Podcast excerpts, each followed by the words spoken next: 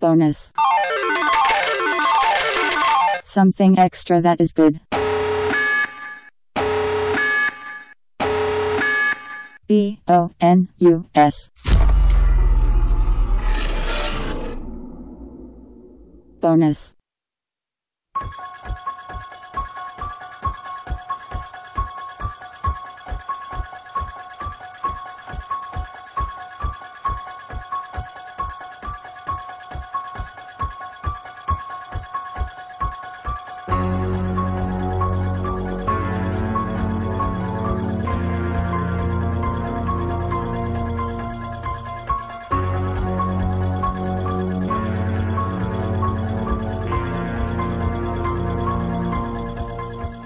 What's up, ladies and gentlemen? Welcome to a special episode of Two Peas on a Podcast, perhaps the last one that you might ever hear for Two Peas. I don't really know what the hell this is going to be. I know it's going to be on Patreon. It kind of evolved into this roundtable group chat with some close friends of mine in podcasting, but my buddy Dan from Netflix and Swill and I did the Halloween series. Dan, what was it last year or the year before that? Uh, last year, re- do 'cause you I think Harry. When was Harry Potter? Harry Potter we did immediately after it, but I couldn't remember if that was 2020 that we did. Yeah, that was 2020. Okay, so it's been about a year since Dan and I covered the Halloween franchise, and Halloween Kills was just released this weekend, which of course is the latest installment in the series. And we were going to do my first time as kind of like a send off because Dan has been not only a friend, but he's been a you know producer of the show. Really, I mean, he's been editing for me lately, and he's been a frequent guest. Dan probably knows, but I want to say like he's been on 13, 14 times over the last four or five years Something like that. and not even counting Patreon. But anyway, we did. We were going to do that, and then we started kind of talking in our group chat, and it turns out that I'm the only person on the face of the earth that I, among the people I know, that enjoyed this movie. And I said, okay, well, maybe it'd be fun to get some patrons and frequent collaborators on the show to basically just tell me how wrong I am about this film. And that's kind of what this has evolved to. I'll try to explain why I like it throughout the course of the episode. But we're basically talking about Halloween Kills tonight. Dan is here, as you heard his voice. I've also mm-hmm. got Brad from the Cinema Guys and Julio from the Contrarians. What's up, dudes? How are you guys? Hello. I'm doing well. I, I, I'm looking forward to this. well, I'm glad someone is. Gerald's not. now. Get ready for two hours of bullying. yeah, I don't know that I could say I am, but I am happy to be with you guys on the mic as always. So, uh, you know, I got some bullet points here about Halloween Kills. So, real quick, and this might kind of lend a little bit to y'all's take on it as we get into the discussion. Obviously, came out this year, a 2021 film. On Rotten Tomatoes, 39% currently. IMDb, it is a 6 out of 10, 6.0 out of 10. And over on Letterboxd, which is quickly becoming my favorite go to for movie rankings, it's a 2.7 out of 5. So just barely over that 2.5 mark. Initial thoughts. Who wants to go first on Halloween Kills? I'll save mine for the end because I think everybody probably knows. Who wants to go first? What's your initial thoughts without giving any like specific things away? Uh, I, I can go. I can go first. Okay. Um, I'm probably more middle of the road. Like I, there were there was plenty in it I really liked. Like when Michael was Michael, I enjoyed it, Mhm. but it it fell off the rails about an hour into the film, and it struggled to try to to bring me back in. All right. That's without you know. I'm not gonna. So middle of the road for for Yeah. sure for you. Okay. Uh, Julio, what about you, man? Um, I am. I'm probably middle of the road between Brad and Dan because I I know Dan absolutely despises this movie, and I haven't even heard him elaborate, but Yeah. I, I can tell already. Yeah. Well, he's And- Dan, so yeah. yes, I, I listened to all the installments of my first time Right. with Dan and, Gerald visiting Halloween, so I, I kind of I could have told you even before Dan watched it. I, I'm not mad. I'm just disappointed. Mhm. this Okay. movie was a, a massive disappointment. I kind of agree with Brad that it was good for for a while.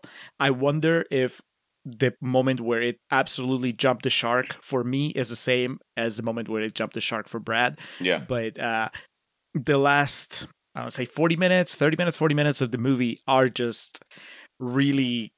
They made me cringe. I was groaning as I was watching the movie. So you didn't like that last act, huh? When you get when they get to the showdown at the Myers house there? No, and and uh, Okay, but it's right. not about you know. I'll explain why. I I think that it, it has a lot to do with how I experience this franchise. which is not the way that you experience it, or even my my co-host Alex does. Who you know, you're not alone in the world, uh, Gerald, because Well, Alex I loves this movie too. I know. I was trying to get him on the on the recording tonight. I'm like, please, maybe Alex will help me out here. Uh, Dan, I, I just uh, initial thoughts, man. Let, let's hear it. So Be, I- uh, I love mean- me, okay? Love me. No. But go ahead. uh, I will not. I mean, I posted it on Twitter, being like, based off of everyone's reaction, and most people are bigger fans of this franchise than I am. I, I think this franchise is uh, awful. Uh, I think there's, I think there's like Star Wars, three good movies out of what nine? What is it? Nine, Twelve thir- now. If you count these, yeah. Holy fuck! well, if you Uh, count like, Rob Zombies, it's yeah, it's. I mean, it's the same ratio as fucking Star Wars, man. Uh, it's there's three good movies out of a whole eleven. Like, why do why does anybody like this? Uh, I, look, man. Uh, All right. This movie lost me immediately. Doing what it did in, in the opening act, uh, like the the whole setup is like, why do I care? Why should I care? Who are these people? Oh, it's this guy. I don't give a fuck about him or his character. He does nothing but lay in a hospital bed the entire fucking movie. I legitimately could, like they couldn't even rope me in at the beginning of the fucking movie, and then they just stretched it out by giving me, oh, there's people I don't care about. Oh, here, look, more people I don't care about. This movie ha- is so detached from any kind of reality of what fucking Halloween should be. Like, I know. P- I know, Gerald, you're gonna come in and say I like it because it's like it's fan service to Halloween, but it's not Sure. because it's just like bastardized fan service. It's it's it's fan service by like, hey, member Tommy Doyle, member Lindsay, member this new character we introduced in the first 15 minutes that you never heard of before, so that way we could have a fucking thing that uh, have a little through line throughout the whole movie. No, okay, well here they are. Here's their backstory. Here's where they are 40 years later. No one All right, fucking Dan, cares. breathe, breathe, breathe. Okay. No one cares. Take no one cares, breath. Gerald. Okay. All right.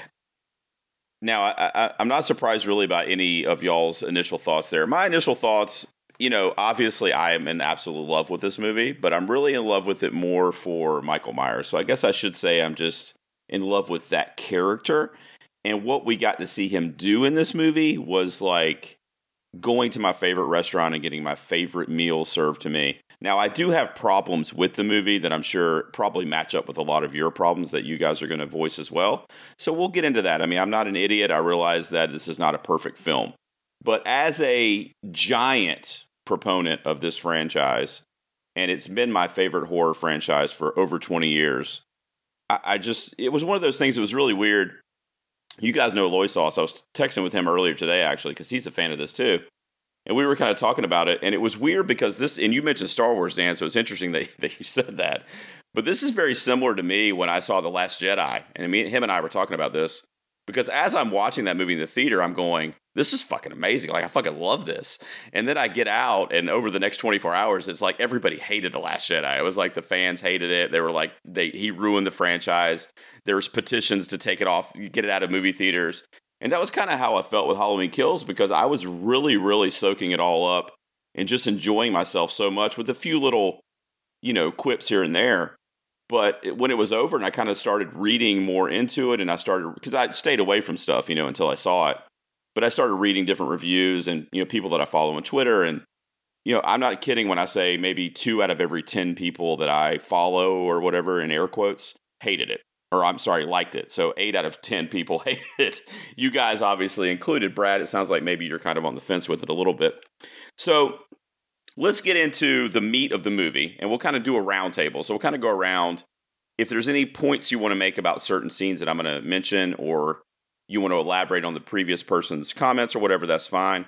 Obviously, we start with, you know, we have the uh, opening with Cameron, who is the asshole boyfriend from the 2018 version that I absolutely hated.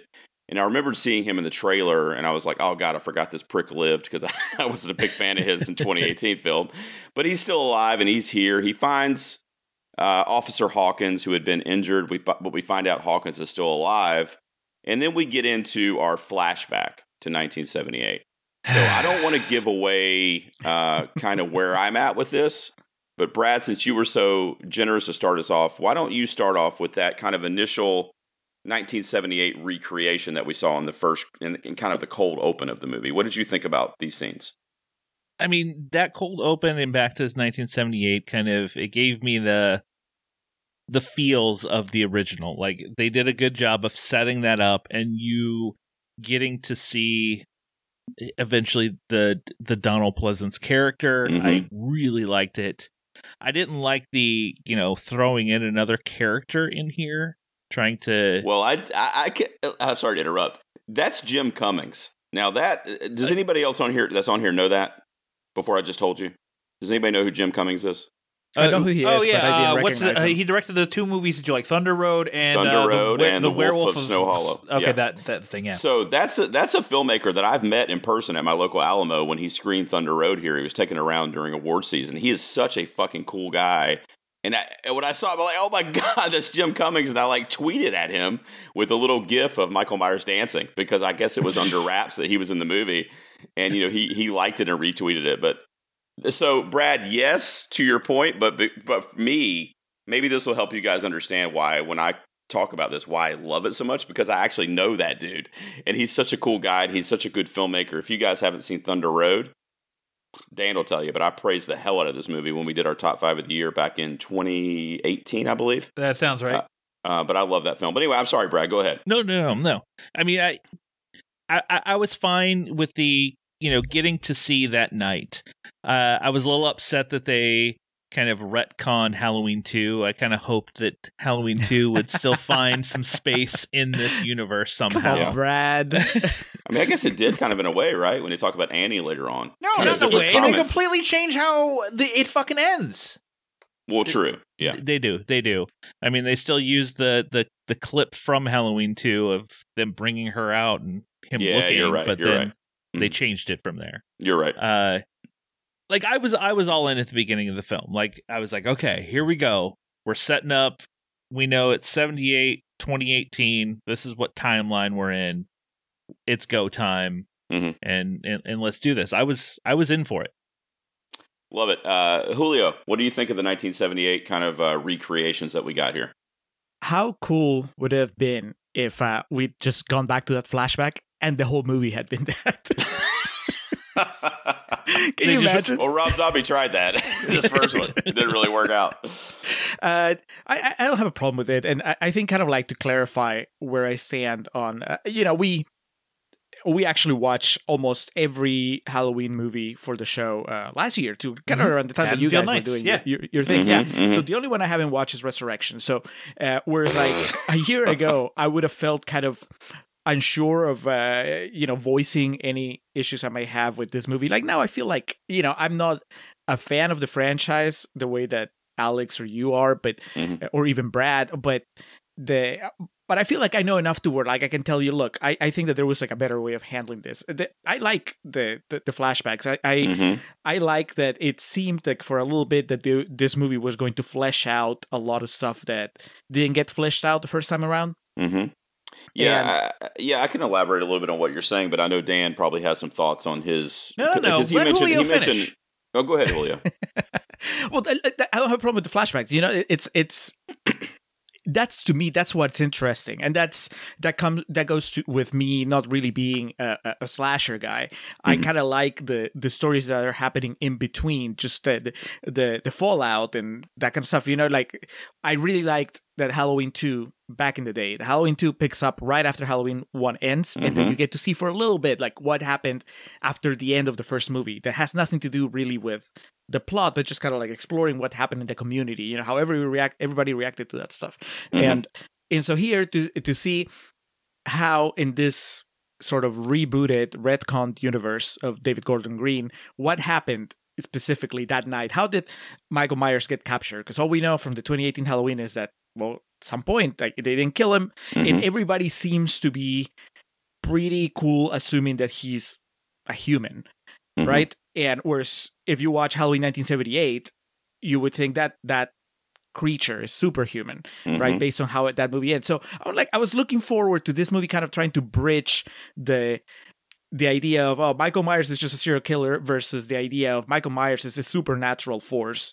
of destruction, which you know the the franchise seems to go back and forth between how they handle that Mhm. and uh I didn't know much going in about this. Uh, Alex had made me watch the the teaser, and the teaser kind of like seemed to hint at them maybe dealing with the fact that you know characters realizing, oh, we can't kill him.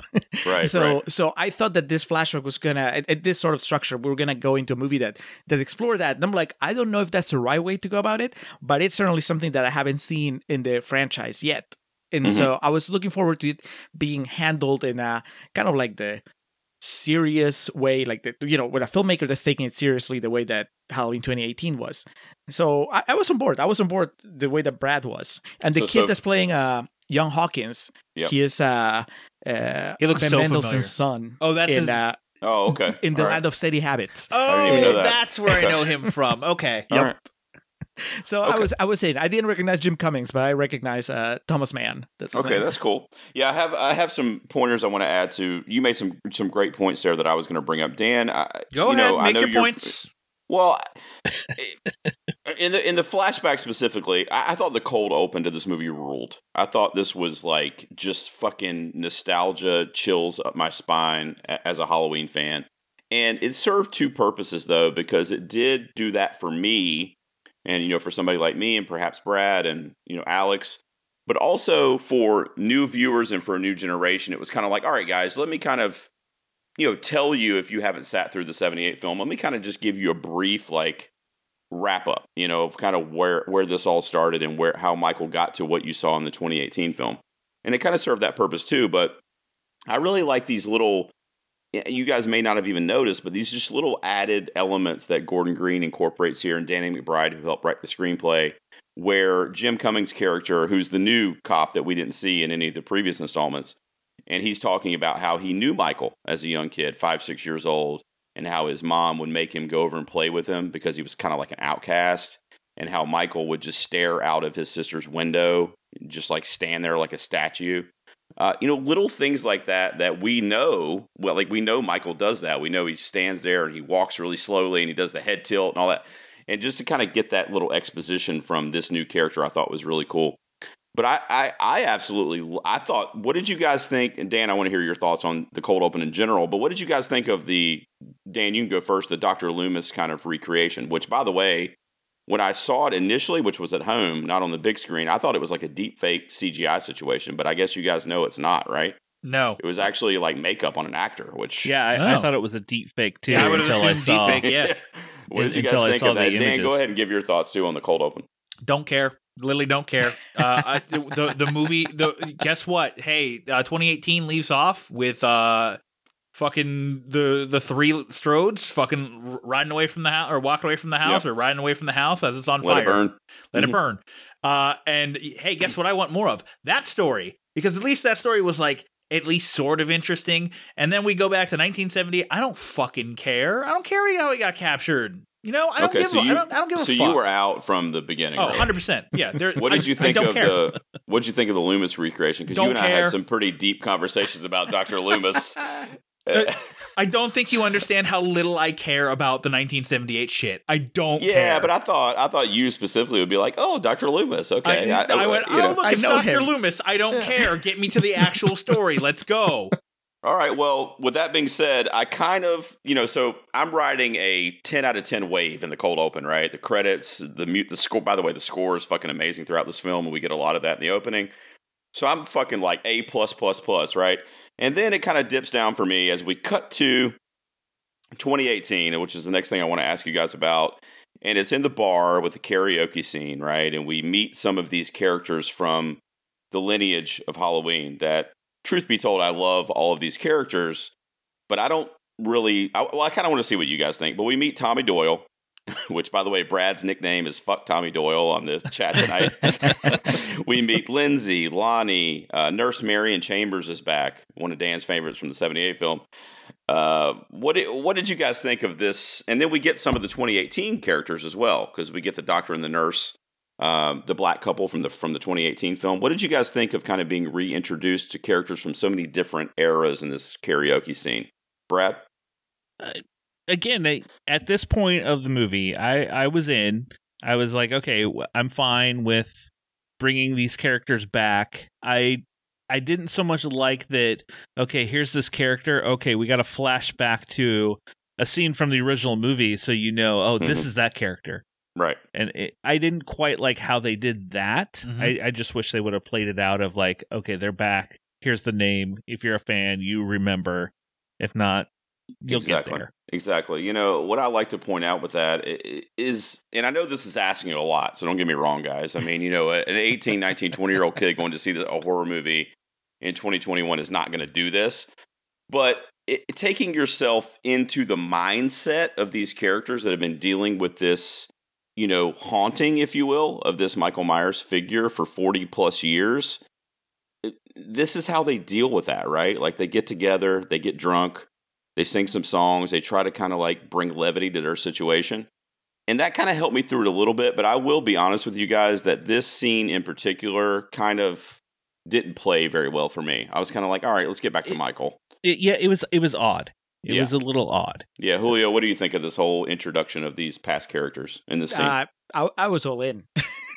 I don't care about Michael Myers, you know, or at least I, I don't care to see Michael Myers killed because I've seen that in like 10, 12 movies already. all right. And, and and but Tommy Doyle, like I've seen him in one really bad movie played by my, by Paul Rudd, and to me that's a more interesting story because that's the kid that was there and survived. Yeah. And so I was happy to finally get to see him uh, uh, kind of be fleshed out. And I there were two just kind of fanboy references that I really that really geeked me out. One Mhm, was seeing. Dr. Loomis.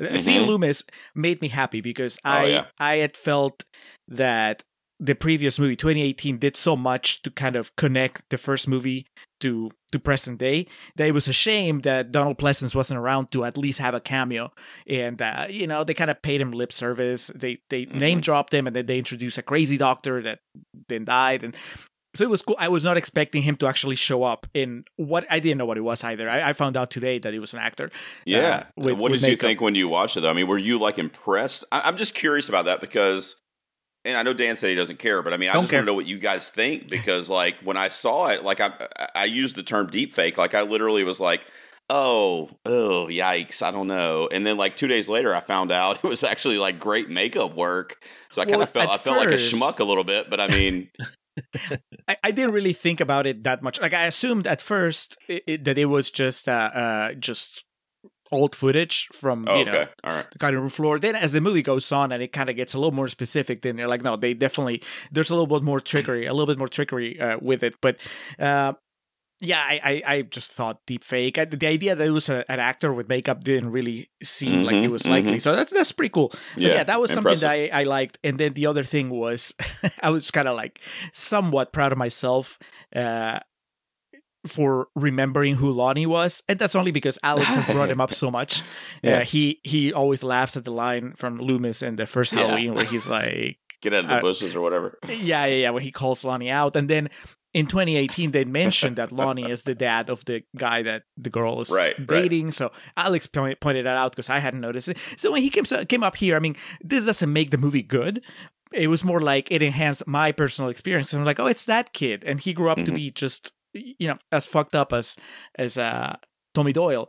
So I'm I'm down with all this stuff. I, I was happy to just see them uh, uh, kind of attempting to, like I said, flesh out these characters and kind of Mhm. like take the story in a different direction. Which, uh, kind of taking you back to that comparison with uh, Star Wars and The Last Jedi. I mean, Mhm. I did have I w- we were maybe like 20 minutes in, 30 minutes into this movie, and it seemed like it was going in a very uh, it was going against expectations of your standard slasher movie. And I thought, okay, this could be a little bit like The Last Jedi in the sense that it was not the Star Wars movie that people expected Yeah. after uh, The Force Awakens, and it was divisive because I'd heard the only thing, the only other thing I'd heard was that it was divisive. Alex had told me that it was hmm it was going to divide fans, and Well, I'm like, oh, I can see that, you know, because people come in and they want to see more of Michael Myers killing people, and instead we're spending time with these damaged characters that are just kind of moping around and dealing with their inner demons and i'm like i'm all for it you know i'm like give me that uh so, so no it, it- this was great for me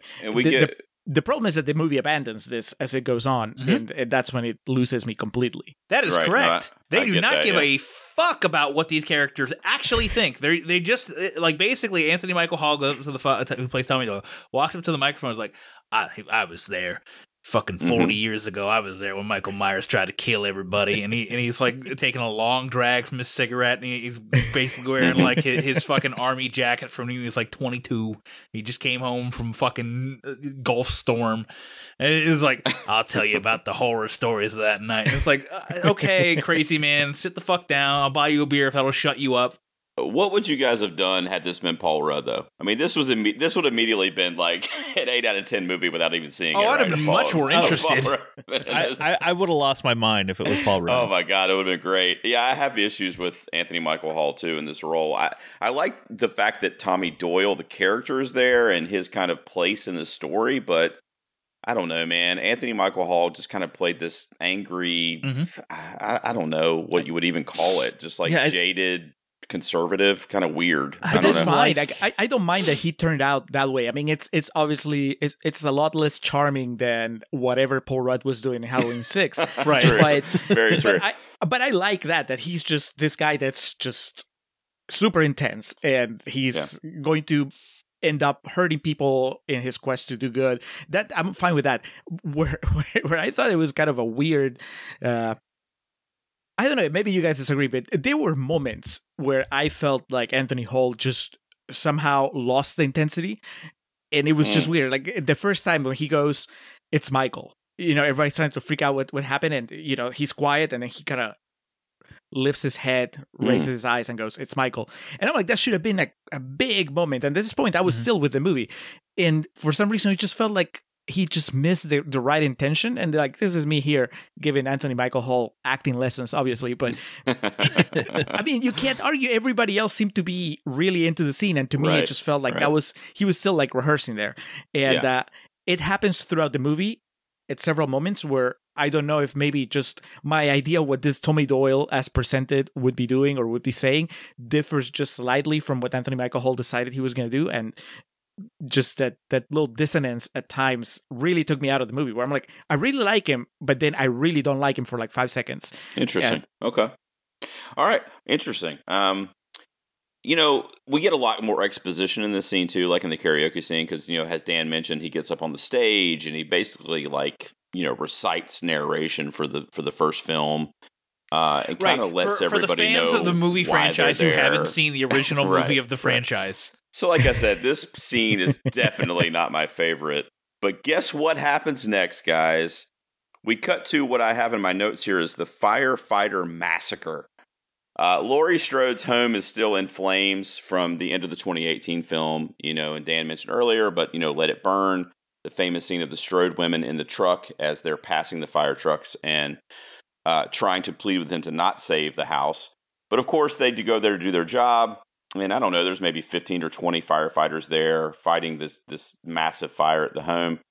And Michael well, actually, still the new edit, uh, Gerald only has two firefighters, and they survive. nice. Michael helps them out of the Uh, house. The petition got the petition got through. Oh, I didn't know that. Okay, so this will be an outdated recording. But anyway, now look, as a Michael Myers fan, you know Dan likes to make fun of me. Guys, this is my horror franchise. You know, Alex might say the same thing, Julio. This is my horror guy. You put Freddy, you put Jason, you Leatherface. All I love all those dudes. It's like my kids, right? But Michael Myers is my guy.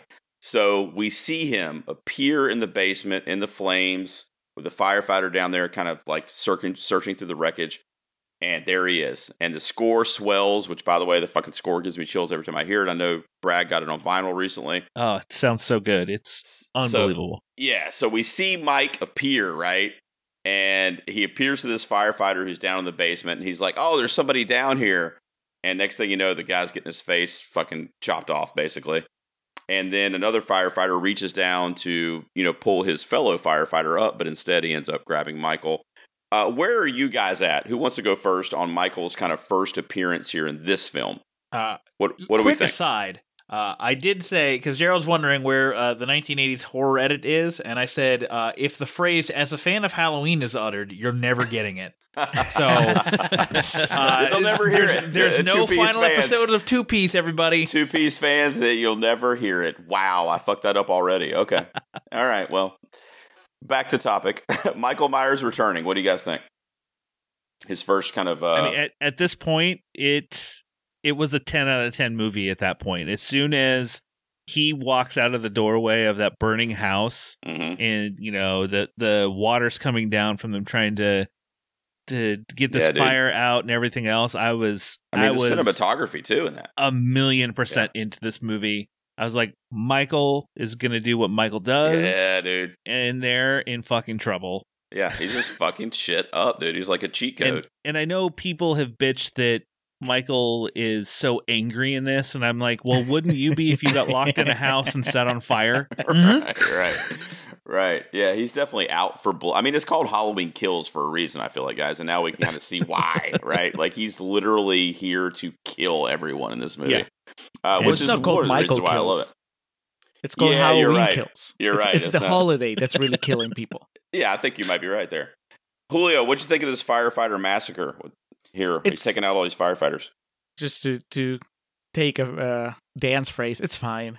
No, it's good. Okay, It's, a, right. it's it's a, it's a good set piece. I, I I mean, I said I don't care about Michael Myers, but I mean, obviously, this is what the movies are about, or Right. at least part of it. You know, that's like saying going back to Star Wars. It's like if, if I say I don't care about the Force, then it's like, why are you watching a Star Wars movie? Mhm, So, mhm.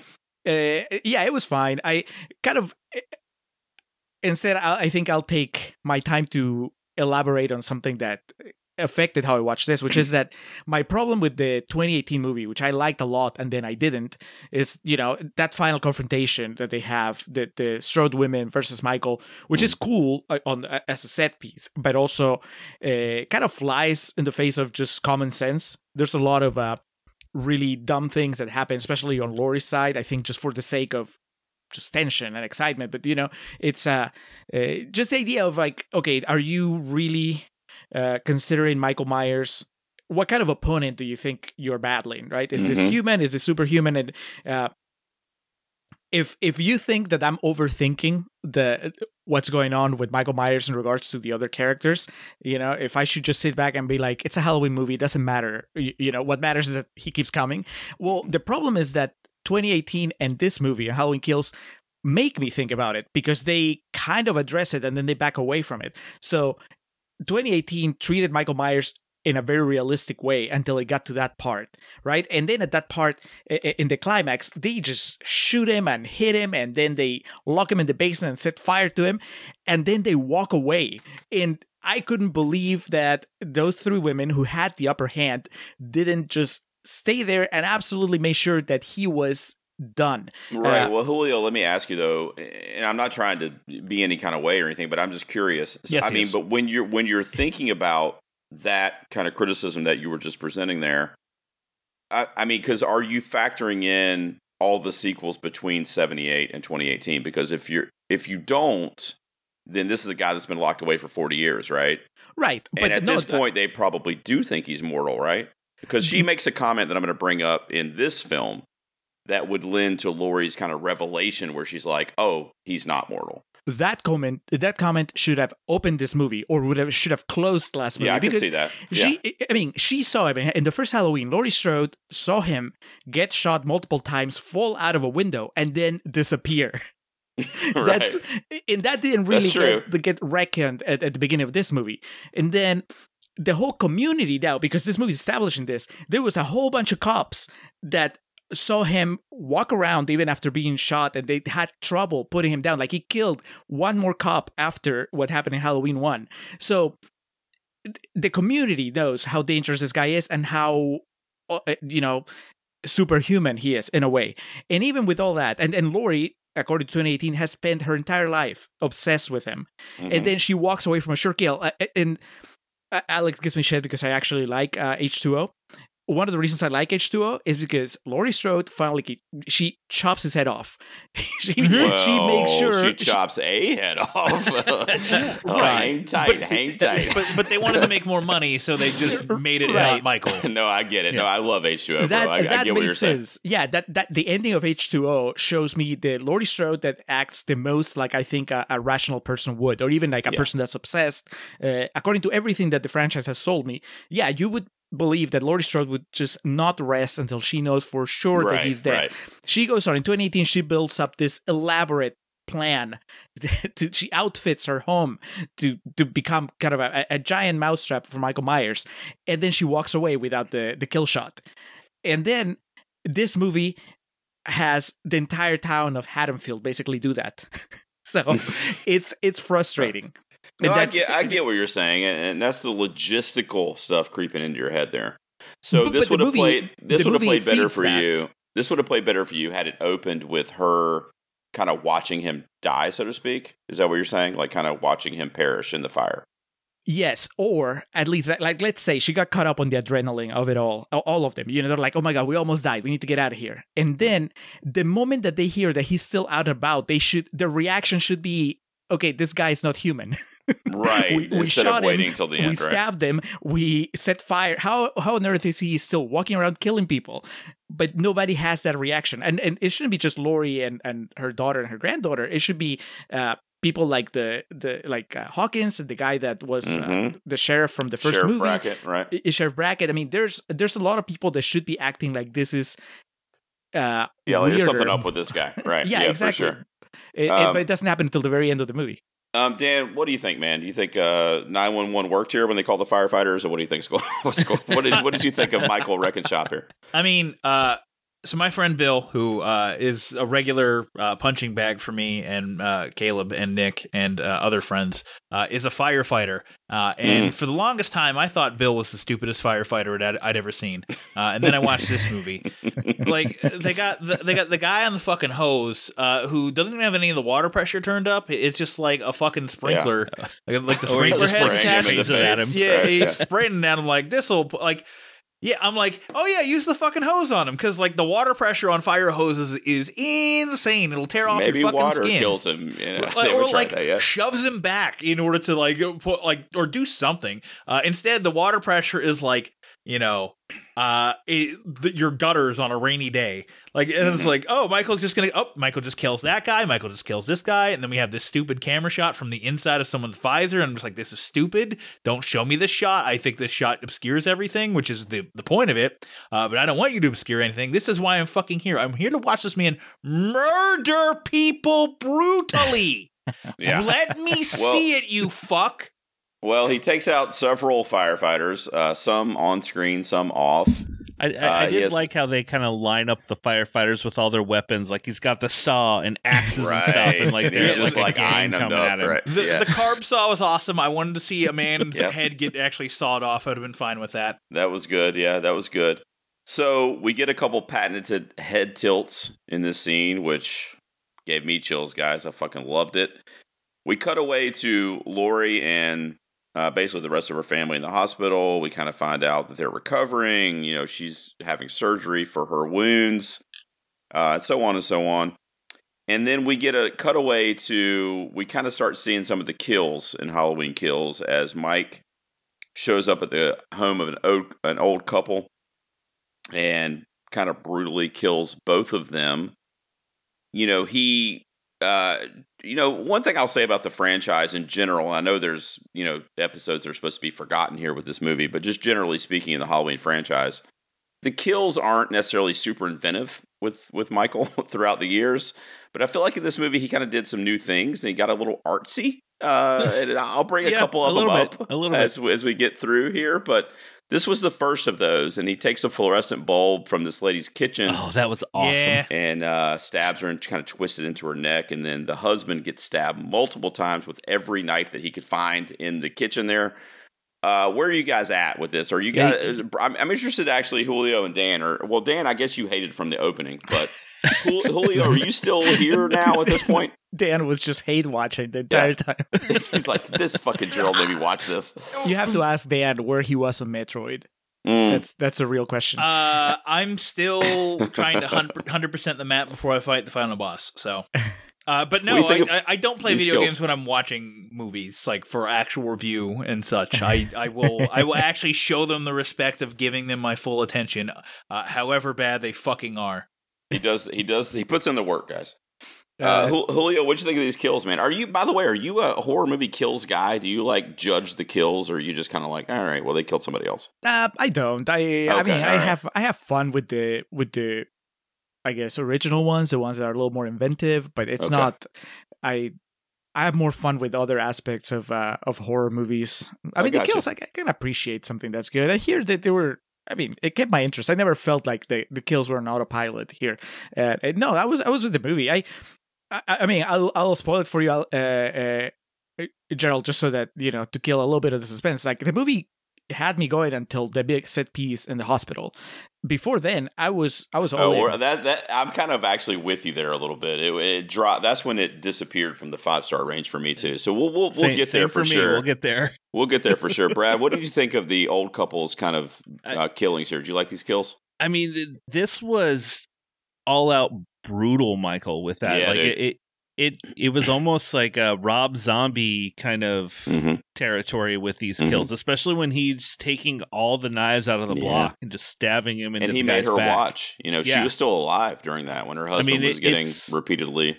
It's not our typical Michael that we see like doing it like that. So it, You I know, can one see where a lot of people were like, he's so angry and so this, and mm-hmm. that's where I'm like, yeah, he's a little pissed off right now. Yeah, one thing it illustrated to me, you know, as a viewer of these movies is that like okay, you know, it kind of illustrated the stakes for me. Like okay, Michael, I guess I know why they call this Halloween Kills. like Michael is here to f- just fucking kill people. And Yeah. it was and, you know, this is, you know, I was mentioning this earlier with with the fluorescent light bulb, but also you know, the wife in this scene was still breathing. She was alive and Michael must have known that and he brought her husband into that room where she was still clinging to life to basically just stab him repeatedly brutally in front of her as she's watching so in a sadistic way if you can kind of think of what michael must what his thought process was to for that to be the way that he did this because he could have left the house they would have both died do you know what i mean but Yeah. he went further into kind of his sadistic nature that we're going to see throughout the rest of the movie i thought and as a fan, you go, okay, well, fu- fucking Michael's like, you're fucked. Like, Yeah. like if you're in Haddonfield, get a plane ticket and get the fuck out of there because you're fucked. Um, you know, like if the baby from 2018 had been in this film, that baby would probably be dead. You know, that's the way I see this Michael in this. You look movie. at it and you're like, that old Huckleberry that you're carrying around, Tommy Doyle, ain't gonna do shit for you. yeah, Huckleberry. I don't know, bro. Uh, do you guys like uh, Sheriff Barker? He's the black guy with the cowboy hat. Are you guys into him? He's back in this movie. He, he's a character. Also, thanks for asking. say, a- why thanks for asking back? my opinion on, on the fucking old couple murder scene. It- I did. You did. You fucking talked about Metroid or whatever. I did ask Oh you. no, no, that, no. Go ahead. Okay. Here, okay. Go ahead. This is how you start trying to win me back in in the movie is having Michael do his fucking thing. Like actually have him murder people because Yeah. like like Julio says, that's what you're here for. That's why I'm here. I want to watch Michael murder somebody. You know, I, Mhm. I I don't go around murdering people myself, so I gotta watch someone else do it for me. and that's what I wanted to see. I wanted to see Michael murder people. Him sticking it to two old people, shoving a hundred knives in a dude after he already killed him. Like great, I love it. Shoving the Mhm. fluorescent light bulb in some lady's neck, awesome. I'm here for it. Like. I, I was actually like I actually started sitting up. I, I was less bored. I had less, you know, uh, fist sitting on my chin kind of thing. Like I, I was Well- actually engaged. Yeah, and to your point, Trying to understand the evil that was To your transpiring on your screen.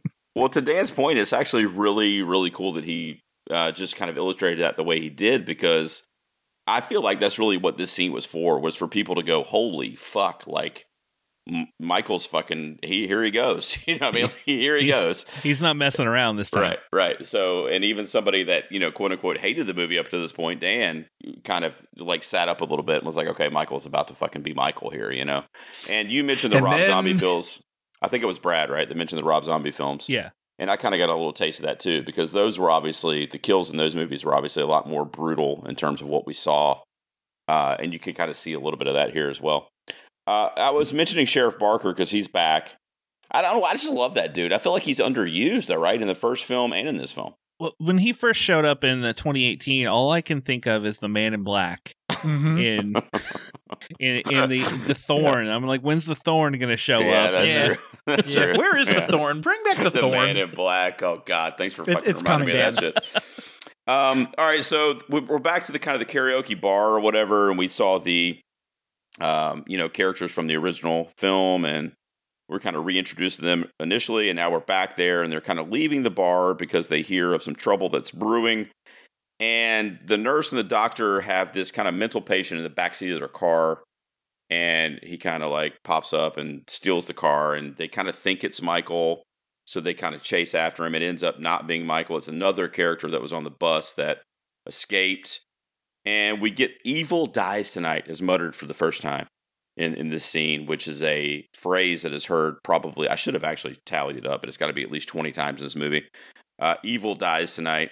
There was a cool little uh, Figaro callback from the 2018 film. This was one of the patients in the cold open to that movie that was singing this opera song, and it's playing in the car, and he's singing along to it, which I thought was a cool little callback to Gordon Green's own kind of universe there.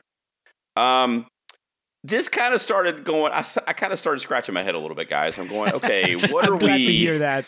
what Gerald. are we doing here? Like, That- what, that is the know, correct answer. Yeah. So now it's easy for me because my commentary is going to be, "Where's Michael?" If Michael's not involved in whatever I'm watching, I don't give a shit. You know what I mean? So that's going to be my commentary. But as a movie's playing out, how do you guys feel in this scene? Who wants to go first with kind of this? I don't know what you call it. I guess this other mental patient kind of taking the spotlight here for a few minutes.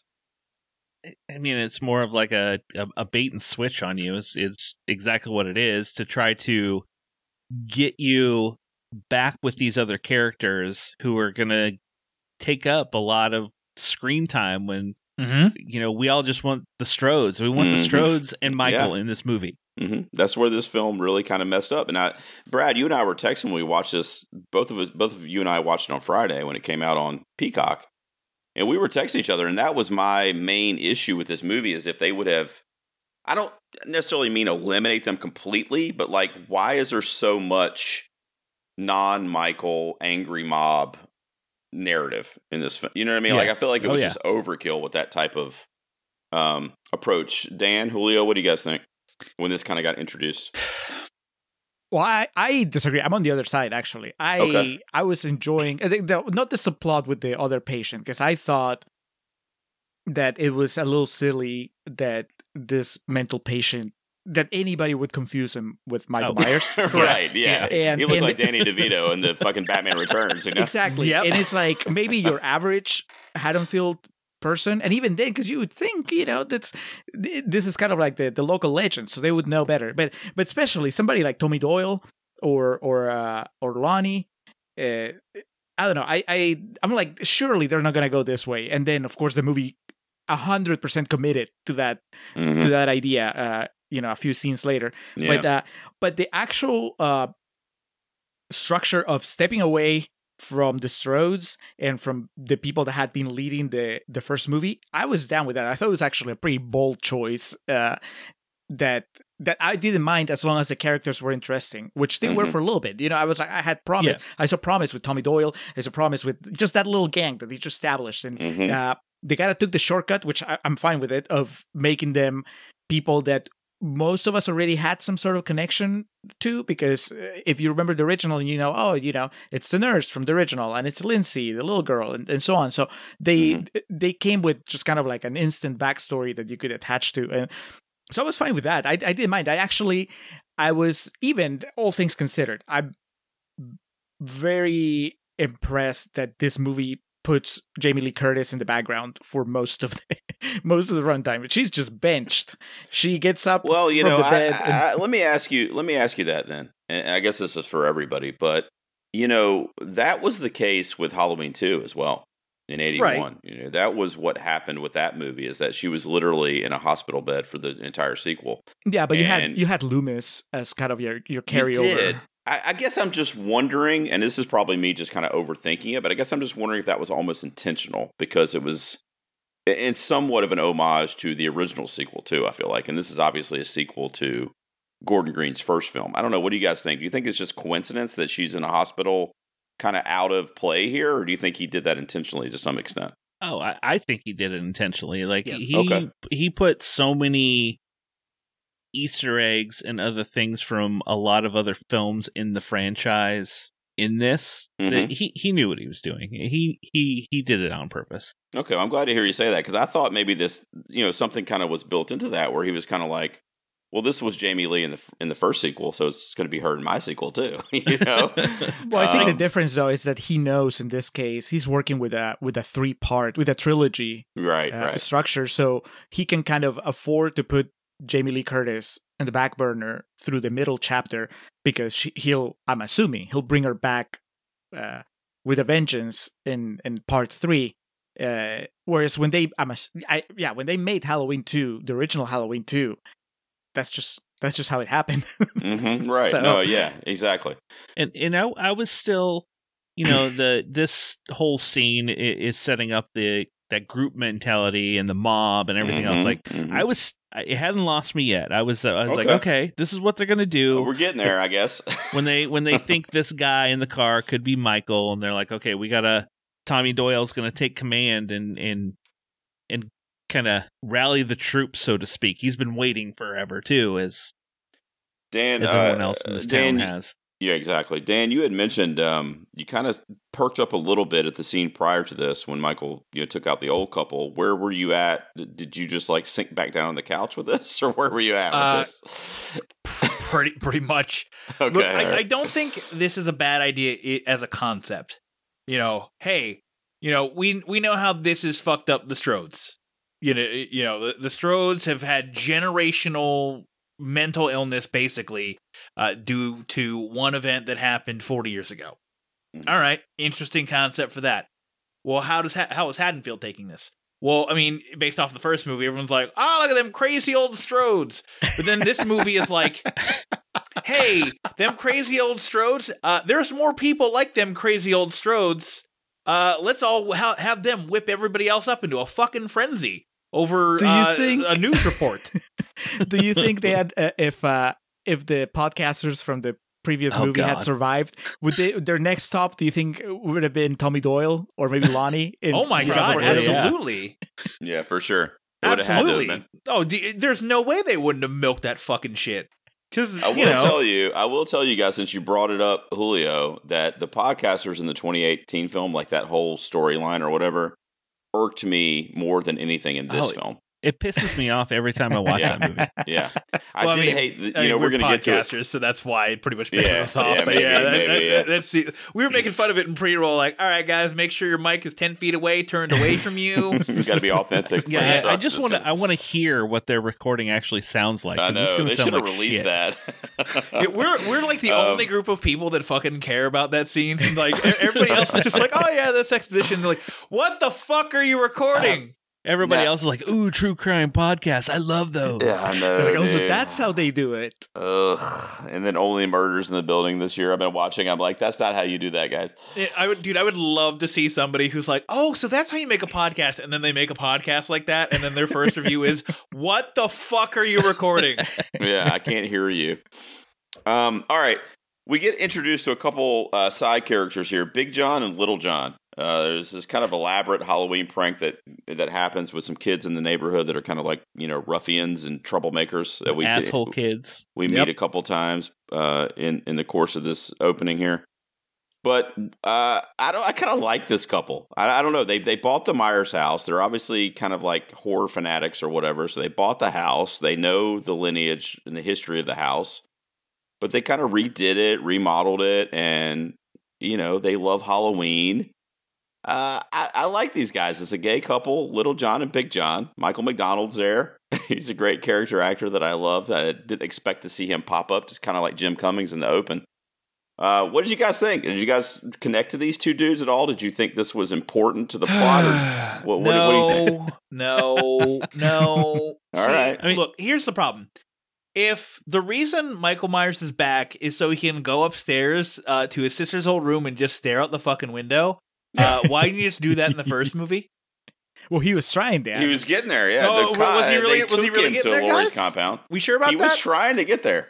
we sure about that? I'm not so sure. I'm I'm I'm thinking, oh, David Gordon Green's like, oh, gotta come up with something now, guys, because they're giving me no, a I mean, trilogy. it could have been the writing process, but I, I, I, you know, they they make a couple comments towards the last act of this movie that kind of like put that into focus for me a little bit, where you can either buy it or you can't buy it. And I don't.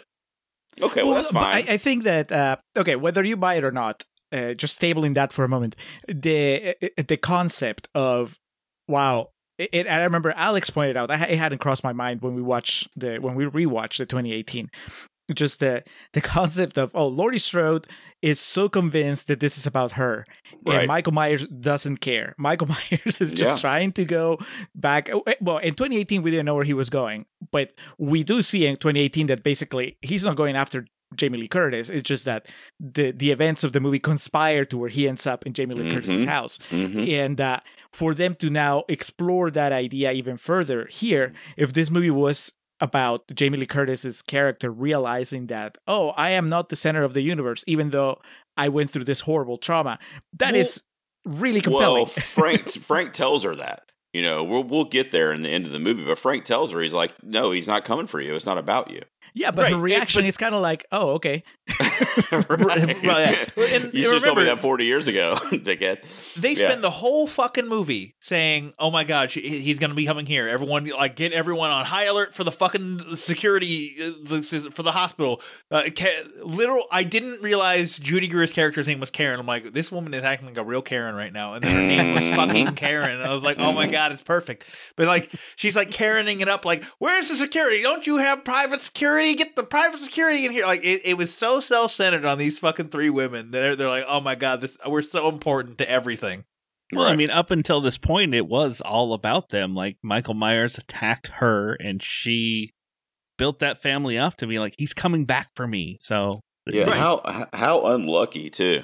If, if that's the case, and like Julio said, and like you know, uh, Officer Frank says at the end of this movie, and it's not actually about the Strodes, how unlucky that they found themselves in, intertwined with all this shit for Yeah. the last forty years. You know, But you What- have such a powerful opportunity to make a statement about about trauma about you know it's not Mhm. just that they happen to find i mean yes she happened to be somebody that michael terrorized all those years ago but then everything else that's happened since hmm it's kind of been i mean uh, uh, now i sound like i'm victim blaming and i'm not but you know it is kind of a consequence of her own actions She's Sure. been misguided in thinking that this was uh you know she was blaming the wrong person in a way it's it, to me it, man that that is that makes for such an interesting movie if they'd gone that way and maybe Sure. they will and maybe halloween ends is about that but the way that I this movie went it doesn't uh, really fill me with hope Let, let me go back to the Halloween kill or Halloween ends because there's obviously nothing been released on it yet. But Dan was thrilled by this. Uh, I'm so fucking mad. little thing I read, Julio, and we'll get back to the bullet points here. But you know, uh, David Gordon Green, I guess, has is is rewriting it. That's why it hasn't started shooting yet. But it's the new movie is going to take place four years later from what we just saw. It's going to take place during the COVID nineteen pandemic specifically. no All right. and kidding Green Oh has my described it because he's being hush hush. He's being hush hush on the project, so he has only described it as a coming of age story and a more intimate movie where some of the characters have processed the insanity of the massacre of 2018.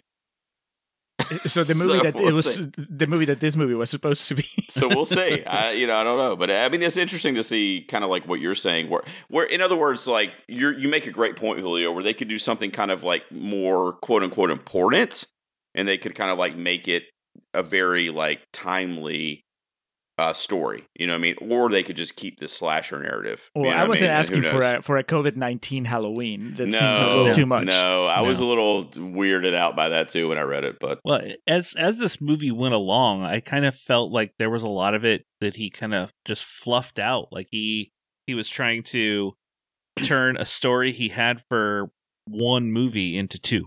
That could be. Yeah, because there's a lot of, you know, you're right, fluff. There's a lot of fluff in this. I agree. Now, I love the fluff. I love the kills. Well, yeah, yeah. I mean, Uh, back to Big John and Little John. Like, Yeah, please, said, yeah. I uh, I did like their characters and their whole kind of in the house and their Halloween and, and it gave me the feel of Trick or Treat. Like these two guys That's true. Yeah, could I be thought that too for a right in that movie at that night with everybody else. Yep. I, I love that you said that because I actually kind of thought about Trick or Treat for a split second too when I was watching this. Uh, Dan, we know you don't care. Julio, do you like uh, Big right. John and I, Little I John? legitimately don't care about these guys at all. They, like this, this did you connect to the? Did throw you 'em connect to away. these dudes, uh, Julio, or no? Uh, I mean, as much as you can connect to two characters that you know are gonna be dead before the movie's over. I mean, you saw them and you're like, okay, these guys are dying. They live in the Myers house. Every not- single person it's that not is not, good. yeah, every single person that's not a name actor, I just Yeah. assumed that they were gonna die. Uh, Uh, but the, I like the idea that it's the the Myers home, and the, they're actually not just random kills, but they end up being you know they die because they are at the Myers home and that's where he's Right. going. So Right. the fact that this little this little side story gave us uh, a window into seeing Michael's uh you know his bigger plan, so to speak.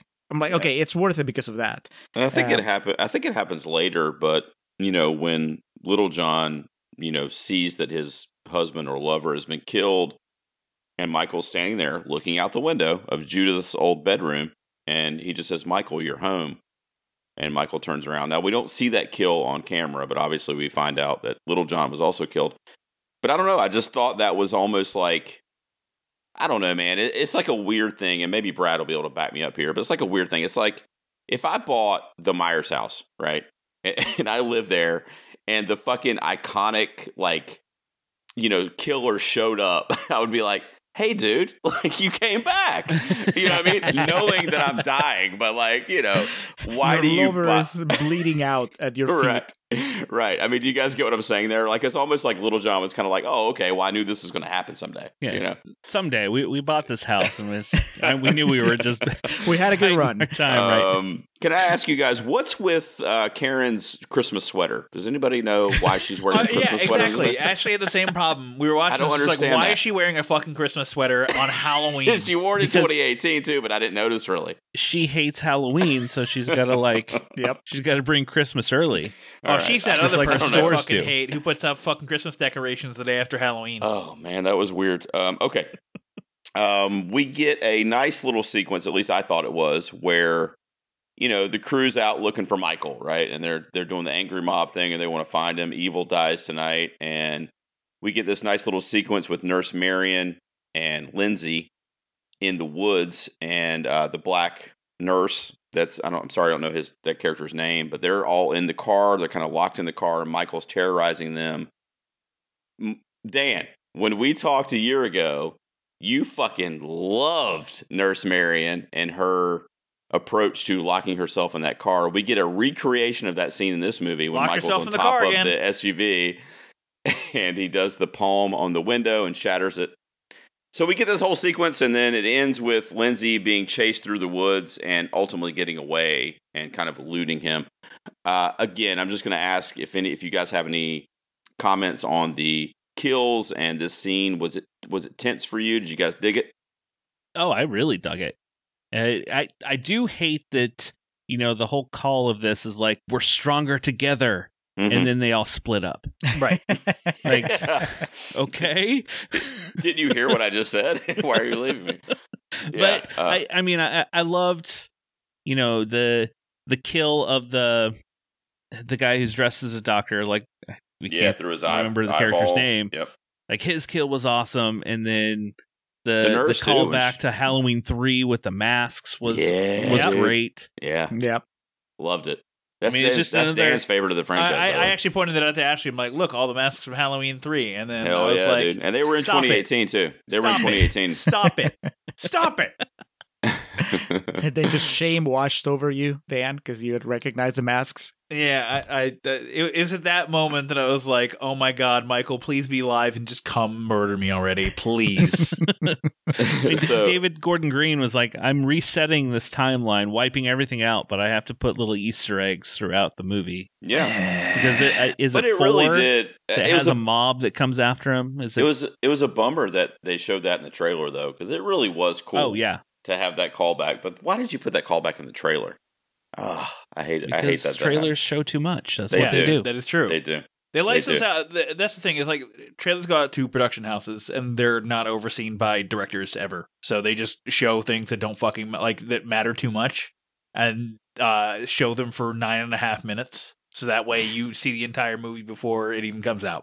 Did but you- honestly, I at least on the Blumhouse side, I don't know if you guys saw that uh, little interview that uh, Justin from Epic Film Guys had with with Blumhouse. I the, did, yeah. the Blumhouse himself, and uh, he when they talk about the trailers, he he's I mean. A hundred percent on board with trailers spoiling the movie.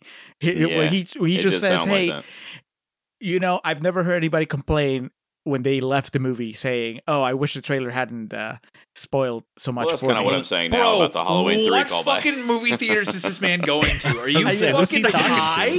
Sir, Yeah. when was the last time you went to a movie theater?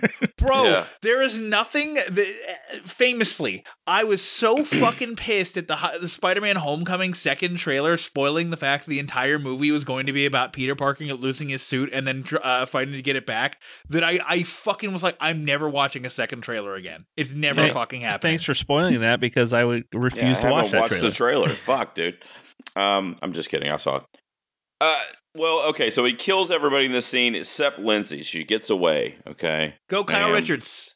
Kyle Richards, and we find out that Frank is sharing his hospital room with Laurie. Which, by the way, I kind of rolled my eyes at because I was kind of like, "Well, this is convenient." Yeah, Um, the entire hospital This is the fucking room you roll him into. But I get it from a dialogue standpoint. But now, here we go, guys. Let's get into it. So I looked it up on Wikipedia because this film this was filmed in 2019 because you know this was supposed to be released last year and Yeah. COVID COVID it got delayed for a year. So this was actually uh, filmed between July and October of 2019.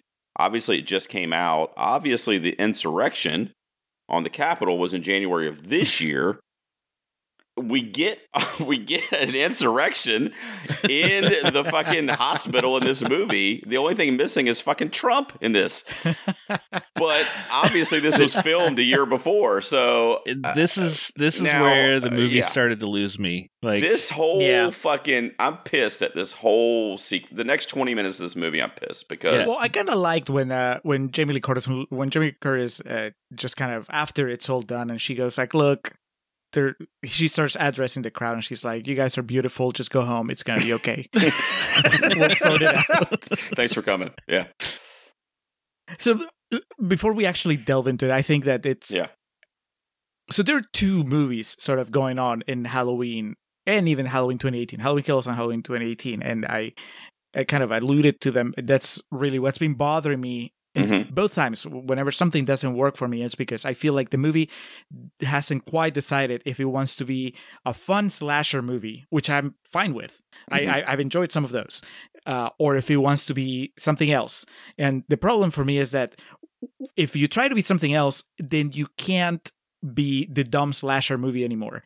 And so there's like the the sequence that just happened where the the nurse, the fake nurse and the fake doctor get killed, and also the, the nurse from Halloween 1, and then uh, Lindsay escapes and all that stuff.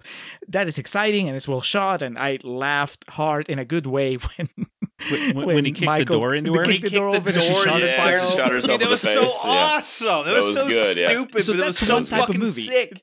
Yeah, that's one type of movie. That's not the type of movie where you have this kind of uh, socially relevant commentary on mob mentality and all that Yeah, that happened yeah. in the hospital. Right. In so that was a problem throughout the entire movie, but it really, I really felt that it jumped the shark. Like it- it came to a to a head in the sequence. It feels like you Mhm. guys were also uh, Yeah. uh, on a similar wavelength. And I honestly, I didn't even think of the January sixth insurrection. I didn't either.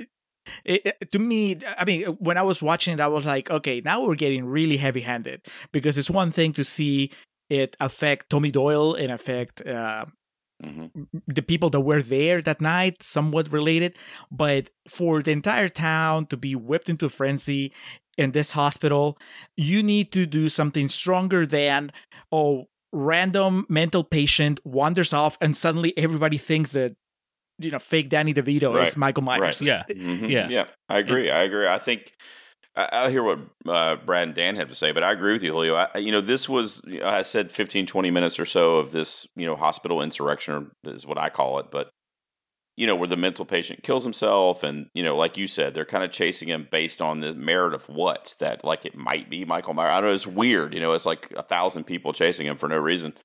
And it was just a really, it just took me out of it for a period of time because I'm just like, this is not Halloween. Like, this is a weird, uh, like, social commentary. I don't know. It was strange. And, like, I hate this section of the movie because nothing, and, and you just made my point, Julio, nothing that happens in this 15 to 20 minutes connects to the Michael story, right? Like, No, but it, does, doesn't Gerald. It 'cause doesn't you- affect the, it. didn't you hear Sheriff Brackett when it's all over and he goes, "Now he's turning us into monsters." Well, yeah, God. but yeah, that was beautiful dialogue, right? Great screenwriting.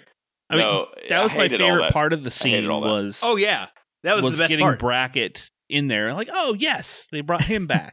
but Yeah, that was cool. Yeah, to see him was great. Um, but I don't know, man. I just Julio said it perfectly. I can't really elaborate on what Julio just said because he because you're right. It's like, what are we doing, guys? Are we doing you know Michael Myers killing teenagers and you know slashing people, or are we doing like a broader social message? You know, and I don't think Halloween is the right platform to kind of mix those together. Well, and and up until this point, you know, you you kind of feel for anybody Michael is killing uh, along his warpath, Mhm. and then this happens, and you're like, you know what? I don't fucking care what Michael does to anybody now. No, Th- th- I compared this on Twitter when I did my initial review to Frankenstein because, you know, obviously there's hints of that there where the town is gathering together with pitchforks and torches to chase down the monster, right? And I kind of like that callback to the to one of the original kind of monsters in film, but they just took it to a level that you just scratch your head. You just go, "What are you? What do you want me to walk away from this with?" You know? Well, especially you know this Danny DeVito uh, mental patient when anybody poor can guy- see like this poor guy's this getting is fucking not roasted tonight. Yeah. it's not his fault. It's the casting department. Because Yeah. at least just cast somebody that you would That- look yeah, at same and go, like, stature as Michael. yeah, yeah. exactly. And they Yeah. they got everybody in that hospital involved. Like there's doctors banging on windows and like Yep. bandaged up patients like slogging along, and I'm just like, Yeah, yeah, This is the scene. A patient crawled out of the burn So ward, is ready it- to fucking is this fuck the up moment- this dude. Aside from Dan, who was lost in the in the opening credits, but for the other two on the panel, is this the moment where the movie kind of took a left turn for you guys? yeah, it is, it is. Like Yes. up until this point, it's almost a little over the hour mark, I think, Okay. and I'm it just it jumped off the rails hard right there. Yeah. It's Uh, like, what it's going on? specifically the the the line that I quoted from Sheriff Brackett. Yeah, That's when that I tough. groaned, and I'm like, "There's, we're not going back. It's it, it's over." That was I, tough. I know what kind of movie they're because making. And, eh, eh, to your point, Julio, because that narrative, it, it's okay, but you, you don't have to f- like spoon feed it to me, you know. Yeah. And that's what they did here. If he The- hadn't said that line, we still know what you're saying. You know what I mean? But it's uh, also it's so much more effective if you don't have to. You have to turn all of Haddonfield into this into this mob because, like I said, you you need to work a lot harder if you're gonna make me believe that. You already had that with Tommy Doyle. You could have ha- given Tommy Doyle the arc of becoming a monster b- due to his obsession with uh with Michael, which is kind of the arc that Loomis had over I don't know four or five movies uh, Mhm. we- way back in the day. You could have redone that with Tommy Doyle and it would have been really Mhm. strong. Just narrow your Oh. focus. But Right. here's Oh, the other I, thing I that completely agree. the the Judy Greer character, Mhm. which was my favorite thing from the Me too. Me from too. the last one. Uh, here, they it doesn't make sense that she decides to abandon her mother, who's bleeding out again in her room, and uh, just goes on this side quest to protect this man that is not Michael Myers. Like. I understand the sympathy, Yeah. but I understand her priorities. I mean, her daughter is missing. Go ahead, Oh, finish. Go fight, ahead, Dan. fight me on Finish. this, Dan. No, no. Here, here's here's my here's my take on it. Uh, because she just spent an entire movie basically saying, you know, hey, Michael Myers ain't real. Like this isn't a thing we should fucking worry about. To having to worry all about it, understanding the fear and understanding, you know, everything these people are, are, are like thinking they're going through. But but she also comes out on the side being like, I don't like what I now. This is me inferring a lot because there there's no story that does this. It's just like she does it and that but it's like she just comes to and is like man i don't like what i'm becoming with this and then she sees the town going through the same fucking transformation that she went through hours beforehand and is like wait a second everybody maybe we should pull back a little bit and maybe not like start a witch hunt on somebody that you know isn't even the guy Mhm. I think if that's the case, there is nowhere near enough groundwork on oh her correct character. that's what i'm saying it's like I'm, do- I'm doing all the lifting for the movie in that case Right. And in this Yeah. 20 minutes, you know, segment of the film, they could cut it out, make it a solid 90 minute movie, and it probably would have been, you know, a Yeah. higher rated film for me. Yeah, I mean, you get uh, because uh, uh, I'm going to lend really heavy on what Julio said when he started this discussion. But if you, because you can get this Frankenstein angry mob kind of narrative easily with a couple like minute scenes.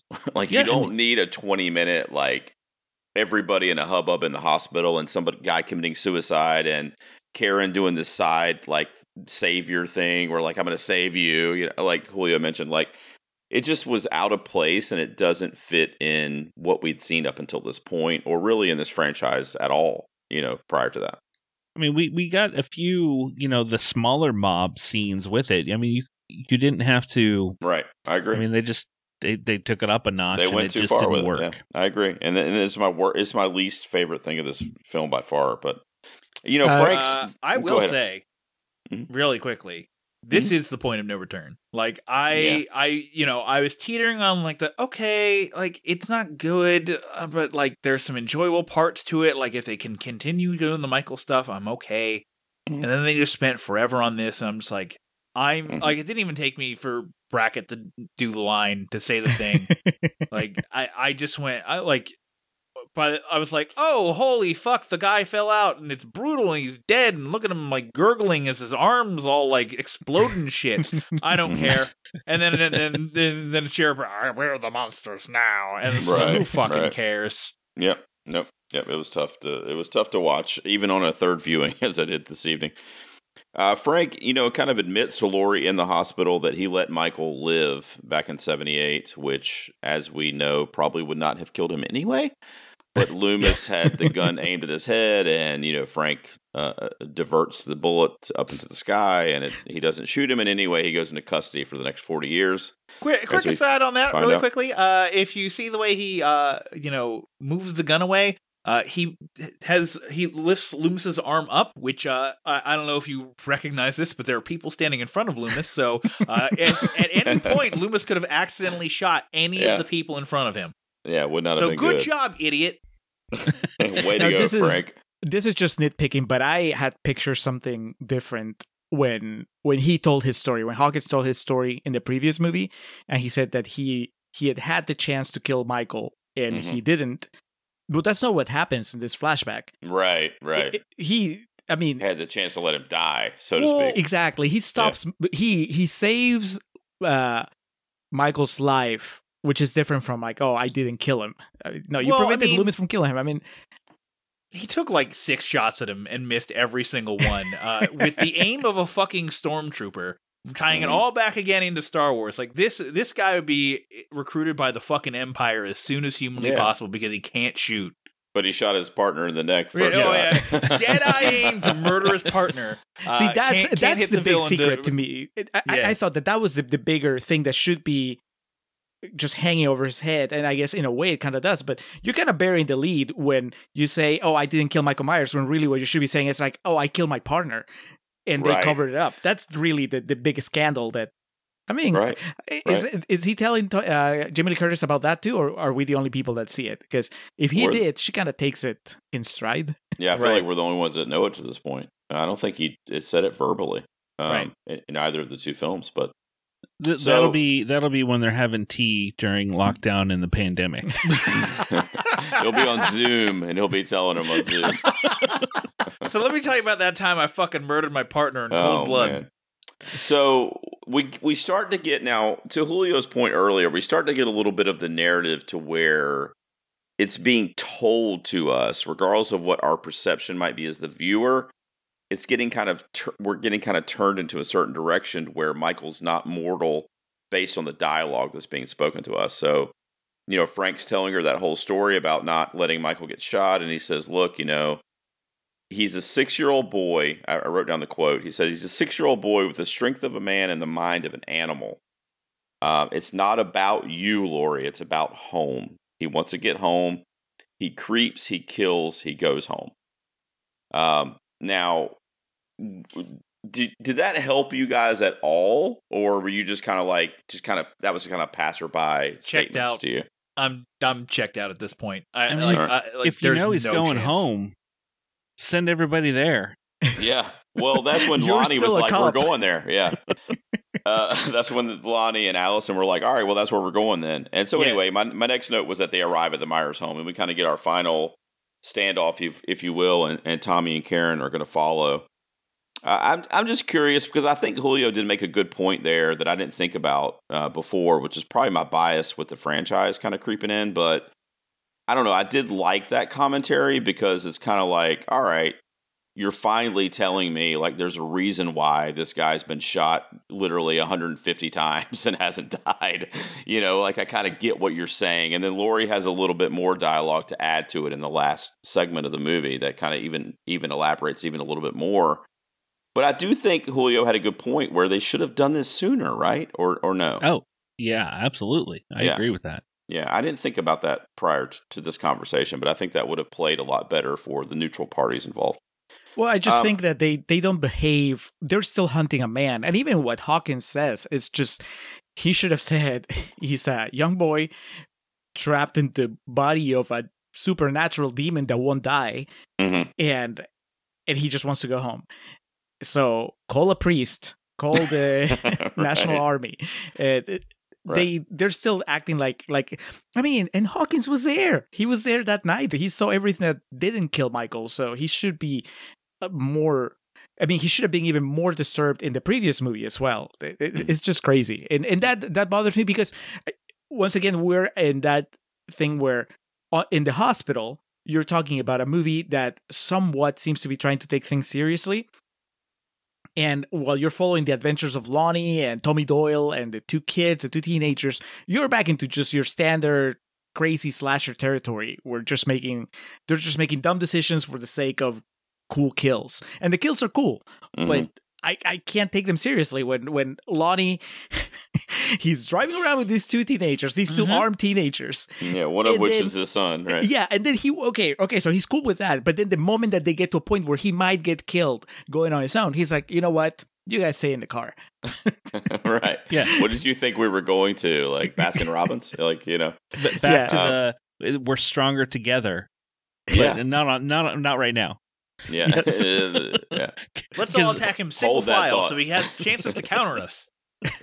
but with, with with the uh you know that that talk of what he's become i mean dr loomis has stated it from the beginning that that's no man he's just pure evil Right. Nobody but nobody to him. wanted to listen to him Nope. Nope. That's a very good point, and I thought that too. I'm like, Loomis, this guy fucking knew what was up, you know, 40 years ago. Um, all right, so we get a, a couple more art house kills uh, from Michael here prior to the kind of final showdown, but we see that Big John and Little John have been posed just like their wedding photo or whatever it was on the. and, Uh, uh, and Michael obviously set their bodies up to mirror that photo. Did you guys catch that or no? and and, and i want to know you know michael was a little more creative this time like Mhm. sometimes he would just leave the bodies sometimes he would he would want to you know I prop agree. them up like with the masks and this scene Yeah, exactly. Yeah, it was it was interesting to see because, like I said, he hadn't been super inventive uh, throughout the franchise. Really, we also get a callback where he's in the closet and Cameron, uh, you know, is kind of like looking for him in the house. He finds his dad in the attic, and then Michael appears from the closet, which was prominent in the first movie. Fucks Cameron up on the banister of the yeah, staircase um, now, look, guys, I'll just tell you right now. I, don't know. I guess I'll want to hear what you guys have to say, but I think that our lead, well, I don't know if I'd say lead, but with Laurie Strode being in the hospital, uh, Andi Matichak as as Allison, I feel like is just badass. Like in the first movie and in this movie, and we kind of see her kind of come into that character, and I'm talking Yes. about over over the two films. And when you get to this point, she's like, "Come get me, motherfucker!" Like that's literally what she's screaming to him and kind of and this is with a broken leg and whatever at the bottom of the stairs. And then we get another sweet callback to where michael just kind of like shifts abruptly to the top of the stairs and he's standing there you know? And the score swells and of course he walks down at the pace of a snail you know? Uh, what do you guys think of the character of allison in this movie? I really like her in this. It, in one of my favorite scenes with her happens here when she stabs him, and then he just grabs her head and tilts his head sideways, like you mhm. fucking bitch. right Like, and I was like, that scene right there was just awesome. yeah it, it she's started to bring me back around again after whatever we got there. you know, 10 minutes ago. Yeah, but I feel like she's really empowered in Oh, both yeah. both movies, but it's it's at a culmination here. Well, in- yeah, at the end of it, it definitely built up because, you know, she started out with, you know, you know, talking to her grandmother, but her mom saying how kind of crazy her Mhm. her grandma is to kind Mhm. of becoming the how Laurie eventually became, Mm-hmm. you know, the strong Laurie we really got in H2O. Yeah. Not in the first one. and she's just screaming to Michael on her knees, and she's like, "Do it, do it!" And she's of course Yeah. talking to her mom, who comes in with a pitchfork. Um, and we get that whole scene plays out where it looks like Allison and Karen have kind of overtaken him, and he's, uh, you know, unconscious on the stairs or whatever. She takes Karen takes the mask off. We finally get the Strodes in the film after an hour and a half. Right, yeah, yeah. Yeah, The- the- exactly, The, central yeah. focus of the previous movie, uh, we finally get back in the movie. Who would have? Who? What a concept! So Karen takes the mask and kind of lures Michael out of the home, um, obviously to protect Allison, but for some other reasons, as we find out. And Mike gets to the mask, which is kind of laying there in the street, and then it ends up being a trap. And all of the townspeople are there with their various weapons, and the cars pull up and they kind of corner him. Old Huckleberry. Uh, old Huckleberry's there. Tommy Doyle, not Paul Rudd, is there. Unfortunately, What'd you guys think? I, I don't know. I, I didn't really. I'm asking because I didn't really know what to think when this happened. I didn't really know what I was going to get here. What did, what did you guys think, Dan I or Julio? Uh, I mean, I was I was checked out by now, so I was I was just a lot of like rolling my eyes at everything. Even though it, the scenes on their own are they can work, but the bigger narrative it, it already lost me. So I didn't really care. I didn't understand. It's not that I didn't understand, but I because I couldn't buy the characters' actions anymore. Mhm. I I was just you know Judy Greer. I have trouble tracking her logic, her her emotions. eh, eh, eh, maybe if she had been the protagonist of this movie and we'd actually spend more time with her, I could get into her head and really understand what what exactly drives her to be yeah, kind of dismissive at the beginning of the movie and then extremely altruistic when she tries to save this this mental patient and then suddenly going well fuck it i'm gonna go with tommy Lo- uh, with tommy doyle and just go on this suicide Right. mission right. I know that you know earlier in the movie she was like, "We we failed, mom. We did all that stuff we did to Michael, and he's still killing." And I'm Mhm. like, finally, somebody's talking sense. And then by the end of the movie, by the climax, she's again, she's like, it's just gonna be me on a bunch of townies with baseball bats Right. and chains. One of them and is we're a six shooter where he's going to shoot Michael like five times in the fucking chest, and because nobody's be ever fine. done that in this franchise. We get. uh, yeah. so you I- wanted you wanted this Halloween sequel to focus on the Strodes a little bit.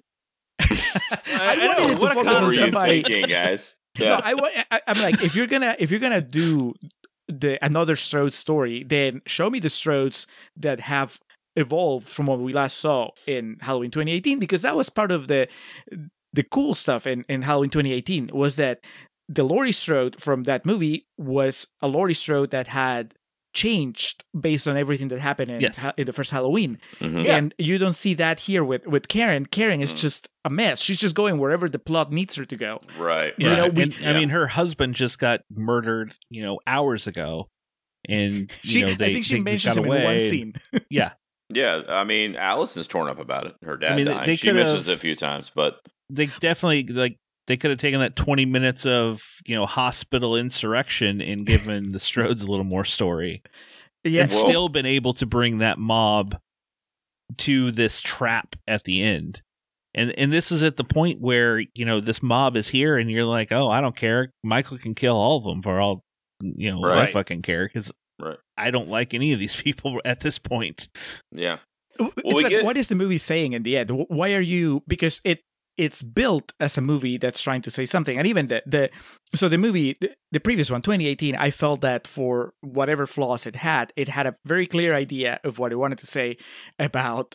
uh you know survivor's guilt and, and obsession and and even on a meta sense trying to get you know female victims to reclaim to take power back from their abusers all that stuff. It was like you you could see it there. And here Right. i don't understand what what we're supposed to be taking away from what happens with the mob. Like is this a story of how uh, like alex likes to say like the real monster is us. It's not michael myers it's you because you become this this mindless mob that ends up killing a man except that michael myers is not innocent. Like this is not like frankenstein other like you know it's in this in the surface. It's like that. But the whole point of, of of the frankenstein monster story is that the frankenstein monster was kind of a, a, a was not innocent but he was not uh, uh, you know the, the townspeople are kind of in the wrong you know Yeah. the, and and here that's not the case. Like here, they should be people that are like defending themselves, but the movie doesn't seem to make a decision of whether they're in the wrong or whether they're the victims. Because oh, it's not really a trap for Michael. Michael trapped them there, which And- is the he, he ends up which killing is them. which is the problem with introducing that to begin with, and that's kind of what all of us were saying. I think when we got to that hospital quote unquote insurrection scene was that we introduced a storyline, or they introduced a storyline that they're trying to get us to think outside of the box of a normal Michael Myers movie. And when you get to the end here, they don't tie that up with a bow, right? Like Michael just fucking slaughters all these people, and I think it's fucking great, and I love it. But it doesn't connect to whatever they were trying to do in the middle of this film. Well, and I uh, think that's where you have that's where the issue comes from, you know? all why they're just trying to do it all with a, a voiceover with it too.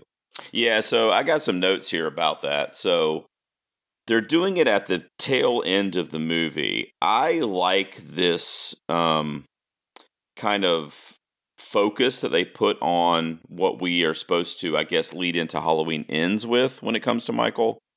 But I, like I mentioned before, Julio kind of opened my eyes a little bit to the fact that that probably should have been done sooner in this movie. Uh, but anyway, Laurie's still in the hospital and she's kind of voiceovering as Michael's awakening. Yeah, He's awakening, right? And he's fucking slaughtering everybody. he's taken and- that ascent into pure evil. Yeah, and she's saying a mortal man could not survive what he's been through. The more he kills, the more he transcends into something else impossible to defeat. And there was something Uh, about like the more fear he gets stronger. or and they like mentioned the fear uh, of the town is what kind of is the actual legend of Michael Myers is the fear that he instills. Um, you know, I think that's a very powerful piece of dialogue, and we've you know we've kind of taken shots at the screenplay tonight, but as far as that goes, that kind of really summarizes like, oh, okay. Now, I, I kind of see what Michael's. I see his deal now, but the problem is, is the end of the movie, right? so you had an hour and a half to not know what the fuck was going on. So the timing of it might be a little bit off, uh, but I do appreciate the approach there. What do you guys think about Laurie's kind of uh, narration of this at the end of the movie, and what do you think about the slaughter of all the townspeople? I mean, Uh, good that they murdered all the townspeople because I don't give a fuck about them anymore. Like they're they're uh, honestly the worst kind of people, and I want to see them just die. Mhm. Uh, I I don't care about Laurie's voiceover because, as you guys said, it's too little, too late at this point. Like Yeah. you had you had a chance to make this movie actually say something. You know, it- you know, it, you either have the mob beat the shit out of Michael, or you have them feel remorseful for their actions, uh, causing a man to go commit suicide. That they go home, they take their ball and go home. Like I, I don't think you can have both because uh, at the end it shows ultimately that the mob is going to feel justified. Like e- pretend Michael Myers dies there. Does does the mob go? Okay, cool. Uh, an innocent uh man died tonight, but we killed the serial killer. Guys, like process is fine. We we we did good. Like were gonna go it- back it- to the bar and have a drink. right or like i you i don't think you can have your cake and eat it too you have to pick one and they, they, they decided to pick both and that makes the ending feel more hollow mm-hmm. Anyone else want to elaborate? I mean, I kind of agree with Dan a little bit there, but what anybody else want to elaborate there on the Hey, ending of the ending of the movie? We'll talk about the final shot here in a second. Yeah, just I, this I just think it got to a point that it didn't know where it wanted to go. Because you know he had the he decided to do this big hospital scene, and then he was like, "Wait a second, but I kind of want to go this way too," and it, it just became a kind of a mess towards the end. Mhm. Like I, I love that whole scene where he they beat him down, and then he just comes back and like, yeah, Yeah, all right, I- you got I- yours. Now it's my turn. yeah, he is risen. Yeah, I love the. I The love the, rises tonight. I mean I the lo- uh the getting stronger off fear is like he they must have watched Nightmare on Elm Street Yep. The week before and we're like, ooh, that's that's a cool concept. Let's throw that in this one. Yeah, I don't know. You know, if you take those other sequels out and you just go 78, 18, and now 2021, and you go those three movies, if I'm able to like kind of put myself in that bubble, I can kind of see where Laurie's dialogue is coming from because she's kind of having that revelation now. It's like, which I get, you know, because she hasn't been through H2O and, you know, all this other Yeah, shit which- with the Thorn trilogy and all that shit, you know, Which, so. which Halloween has the most fucked up timeline of yeah, I know. anything. Yeah, yeah. So that's, That's, another not true. You problem haven't too. played Really, the Legend of Zelda franchise. Well, I have. Yes. Okay. I okay. You got Yeah. me there. rival, rival. Um, all right. So the uh, by the way, I love when Michael takes a bat to Tommy Doyle's head and the blood splatters all over the camera. Did you Yep. guys uh, dig that? That was pretty cool. Um, the final shot. So Judith, or in Dum, Judith's dum, bedroom, dum. in Judith's bedroom on the top floor of the Myers house, Karen kind of makes her way back there and she's just kind of staring out the window, the same window that Michael apparently is fixated on staring out into Haddonfield. That's Michael's spot, Karen. You're in the wrong fucking place at the wrong fucking time. It, it obviously Uh, caught her attention too because you know she wasn't moving. yeah. Well, she she was watching everything happen down below. Yeah. And we get kind of a semi recreation of Judith's murder in the 78 film where he's just constantly, uh, you know, stabbing the knife in a downward motion and she's kind of putting her arms up in defense, which is kind of a, a callback a little bit to Judith's kill with the exception of being topless. But she had to have her Christmas sweater on, guys. I mean, Well, come on. yeah, yeah. Um, so, uh, what do you guys think? I mean, was this a dream sequence, you think, or did this happen? Is Karen dead? What do you guys think? Oh, have you thought Gerald, about it? if or- this is a fucking dream sequence in this trilogy, it's Hey, over. who knows, it's man? Who it's knows? over. I will never Is watch. Karen- I will so you never think watch Karen's the final dead, then? Movie. it's you can't already get this. over. She needs to be dead, or this, or they have completely fucked this trilogy I don't, I to don't the think she'll point be where dead. I don't think it's fucking recoverable. All I think I think she'll like the next one. She's going to be in like a coma still or something like that. All right. Julio, I don't she's think it's dead? recoverable You think we're going to see. Judy Greer again? Uh, probably. I, I think it's. I mean, I, I don't think that it's a dream sequence. If it's a dream sequence, I'm with Dan. Although to me, the, the, in my opinion, this already it's it's done. I the, the betrayal that, that this installment did, as far as like the narrative of Halloween that I was interested in, it's just too mm. much. So I don't even know if I'll watch Halloween ends. Like I'll probably Come watch it because on. Alex. Will, I dude, it, this movie lost me. It my right. faith in David Gordon Green as a storyteller went out the window with that those final 30 minutes because it I didn't feel like he knew what he wanted to say. I don't I don't have fa- faith in him sticking the landing in a trilogy because he couldn't even stick the landing in the middle chapter. Mhm. Uh it well, He did for the first hour, right, but, but he didn't, that's that's taking off. that's Yeah. not sticking the landing. and the, I mean the last ten ish minutes weren't bad. yeah, it was they're that that good. The, chunk- mid- the middle chunk part, really. there. Yeah. It- I, I go back to this it. is this is how the movie should have started because my overall feeling was that w- when Laurie was given her monologue, which is well written, it, it, it makes sense, and and you see the you see Michael killing more people. That's where we were at the end of last movie. That's we've we've come full circle, and we nothing has really been gained. Uh, it- just imagine if really what happens is Halloween 2018 ends with uh with Laurie a hundred percent killing Michael. The the three Strodes just pull out an H2O and chop his head off and just quarter Mhm. him. it's Mhm. it's done. And like an hour later, he's out there again killing people at the beginning of uh of Halloween kills. And Right. then she realizes, oh shit, it, this is not a man. Even though I should have figured out by now, but okay, now for sure he's not a man. Uh, now the other the way that you can get around this is if uh, Jamie Lee Curtis is Laurie is in a coma and she's the only survivor, and so Halloween Kills deals with people that haven't experienced Michael Myers at all ever, have no idea.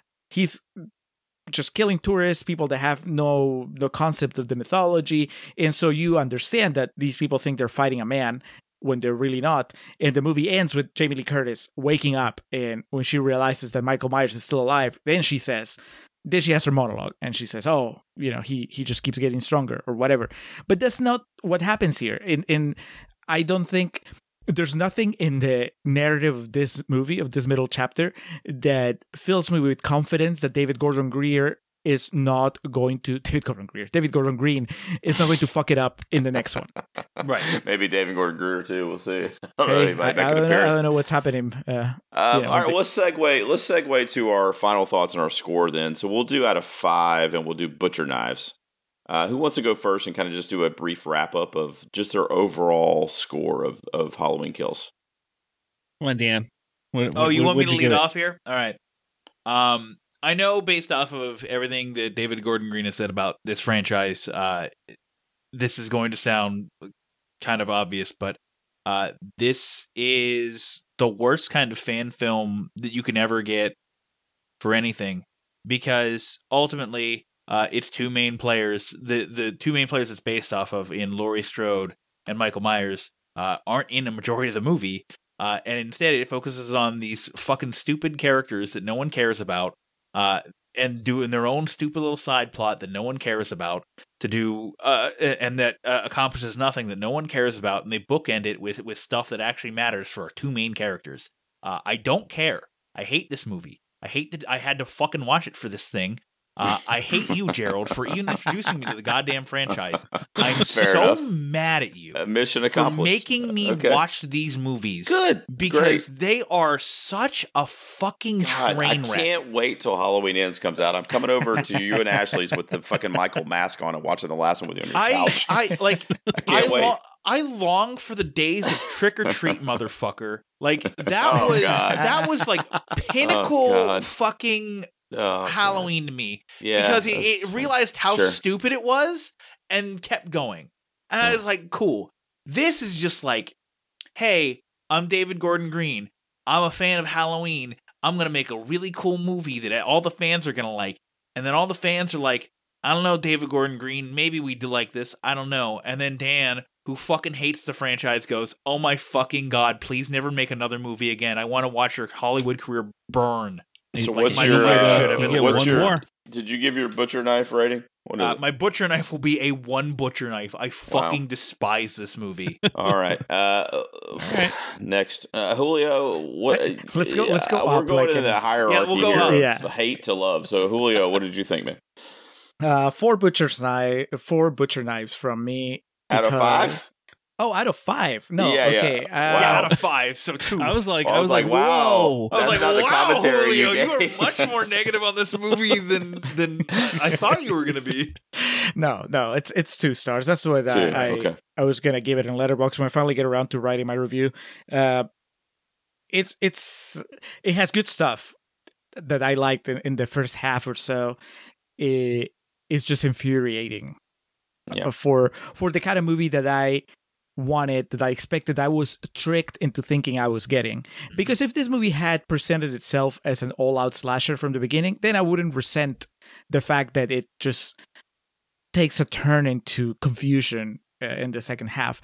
But it it started as something that seemed to be trying to say something about again like the like the last movie obsession and survivors and Mhm. the, the, the kind of things that we carry with us through the years and how that affects our logical thinking all that stuff and it just it doesn't care by the end it's just it doesn't know what it's doing if it knows what it's doing it's certainly not communicating it well because i really couldn't tell you what this movie is Yeah. trying to say at the end and yeah. on i had a, a similar but smaller issue in the 2018 version because to that felt like that was a movie that really turned into a dumb slasher only at the very end. And so the the dichotomy of having two movies that at the same time didn't didn't feel that strong. And here it's it's a lot worse. So that that's one of the reasons why i just have no uh, desire to watch the third one because it's going in the wrong direction. It's basically amplified the things that didn't work for me in in Halloween 2018, and it's now I, I like this movie even less. And on kind of a metatextual level, I I know I'm also just frustrated because I mean you Gerald and Brad. eh, you're being we're having a pretty good conversation about it, but I just feel like there is this uh, sense around the online community of oh if you don't like it you don't get it because this is supposed to be elevated horror or an elevated slasher that's trying to no, say something yeah, I hate that. I hate that. that's not the case it's like i it's just not good i Yeah, see what it's- it's, It's, trying not to your, do it's not your taste, right? No, I get it. Yeah. yeah so it, yeah I'm, I'm sorry it's not I'm the last interested Jedi. to see. I mean, you know, I, I'll ask for. So you said two butcher knives, right? two butcher knives I'll ask five. for Brad's rating next, but you know, I I'm interested, Julio, if you do watch Ends, which I assume you will at least for your show, or maybe we'll do another one of these on my show. But I, I wonder, you know what I mean? Like, I wonder if that'll change the outlook for this movie uh, if all three movies are able to somehow cohesively come together. You know, I'm just curious to see how that plays I think out. that the best case scenario is that Halloween 3 is so good that you can just ignore Halloween kills. You know what I mean? If if Halloween 3 and I'm going to try to forget what you told me of what what that movie Yeah. might be. yeah, yeah. yeah, but- that does Yeah. not for Yeah. a good final re- movie make. I really hope that he just gives a big middle finger and he just makes Season of the Witch 2. Dan I would love watch that. I'd actually watch. Um, i- i- is Tom Atkins still alive? yeah. Yeah. Oh, yeah. Okay, Alive bring back well, Tom buddy. Atkins. G- show me Tom Atkins' ass. I don't. Oh my care. god. ass is If never I will literally ends- watch Season of the Witch 2 before I watch Halloween Ends. I'm not want Wow. Halloween ends to open with Tom Atkins at a bar watching the ending of Halloween Kills on a TV, and, and then the the credits Meta. start rolling, and the announcer is like, "And that's how Halloween ends." Wow. And then Yeah, you're onto something there. That that would get butts in the seats. Brad, what's your rating out of uh, five butcher knives, man? What do you what do you want to say? Wrap up here. Well, it, it it took me a few days before I could rate this. Like I watched it twice, and like like I said, I when ha- when Michael's doing what Michael does, I fucking love this movie. I'm all in for this Sure. movie. Uh, the first hour, I was all in. It, was- that that one scene that it just starts to just fall down the hill, and it didn't quite recover at the end. But I still gave it a, a good three and a half butcher knives Okay. out of five. All right. And it's probably the lower side of a three and a half, but I, I still love like that first hour. I just I really love that first I hour. can um I could probably find out, but you ranked 2018 higher, I assume. I, I did, and that Okay. was one I was a little mixed coming out of it the first time I saw it because I hated the the doctor character in that and how Yeah. his turn went. Mustache twirling. Yeah, Yeah. that and the podcasters were just fucking dumb. Yeah, well, that's a good segue for me for my rating then. Um, you know, I think that this is very similar uh, to David Dor- Gordon Green's first stab at Halloween in 2018 because the podcaster storyline really fucked me up in that. I was just like, this is so stupid. Like, if this didn't exist in this movie, how much more would I love this movie? But it's there forever. It's on it's on film, you know. And the same thing can be said for this movie when it comes to like those hospital mob scenes Yeah. and the kind of like forced social commentary. You know, evil dies tonight was said so many times in this goddamn movie that I was just like, I don't think it's gonna die, guys. I think you're maybe you need to knock on wood. You know what I mean? And the social commentary of like evil dies tonight is like you know transformative to be you know like make America great again or build the I say wall some- or like you got some- whatever. You got some MAGA there. Yeah, yeah. I mean, any kind of like mob mentality, Just you know, more where red hats. people just follow the, the crowd or whatever. And I get what they're doing, but to Julio's point earlier, why are they doing that? Like, and not only that, if you were gonna do that, you you didn't finish it. You know, you started it, you didn't finish it. So, and that's not a Halloween movie for me. So I hate that part of it, and that's really what brought this movie down from like top tier for me. But that's the negative. The positive is is that, and Dan's gonna love me prefacing it with this, but as a Halloween fan, this is I'm what I deleting all fucking- of your audio. this is what I fucking salivate for, guys. Like Michael, uh, you know, when he appeared in some of the scenes in this movie, like I genuinely had chills. Uh, you know, the, the the first scene that we see him in the in the house is on fire, and he kind of appears with the score swelling. Uh, when he does some of his callbacks to the top of the stairs and coming out of the closet, and when he appears behind, even when he appears behind um, Karen at the end, when he kind of just like shows up behind her in that scene in front of the window. Uh, just seeing him is just iconic in the horror genre, and I feel like he really knows how to enter a room, enter a scene. and James Jude Courtney as a shape is fucking stellar, guys. Like this is the most sadistic and brutal version of Michael that we've seen in 12 movies in 40 years. I don't know if you guys would argue that point or not, but I feel like Michael I in this movie is just the fuck most fucking like just does not care about anything in his path and we have seen reservations from that character in previous films, but not in this one. I mean, No, he just I think out. he uh he took Rob Zombie's Michael Myers and just kind of amped him up a little bit as far as his brutality goes. So anyway, uh, to wrap up and not get too long winded, because you guys know I love my mic uh, discussion. But if you take out the hospital scenes, or at least you limit them a little bit, it's a lot better. But for me, it's going to be four out of five. Butcher knives. I've already revisited it twice. I'm going to see it in the theater with my daughter this weekend. She hasn't seen it yet, so that'll be my first time seeing it on the big I, I screen. mean, I love it. You should be thankful she's over 18 because she's gonna call she would call child protective services on you for making her watch it it's that right, fucking uh, bad man Halloween kills, guys. There you go. So we had a one, two, three, and four, right? On our ratings. Or oh, no, Yeah, uh. Brad had three and a half. Brad at three and a half. So that's good. So I guess it is divisive, if nothing else. Uh, the Contrarians, Netflix and Swill, the Cinema Guys. Jesus, all these shows. You guys are awesome. a podcasting pantheon Uh, yeah, I, I'll I put mean, all the we're, we're no true below. crime podcasters bringing anyone their mask, but No. no, we're we're up there. Uh, Julio, tell them real quick, man. Where can they find you and Alex, buddy?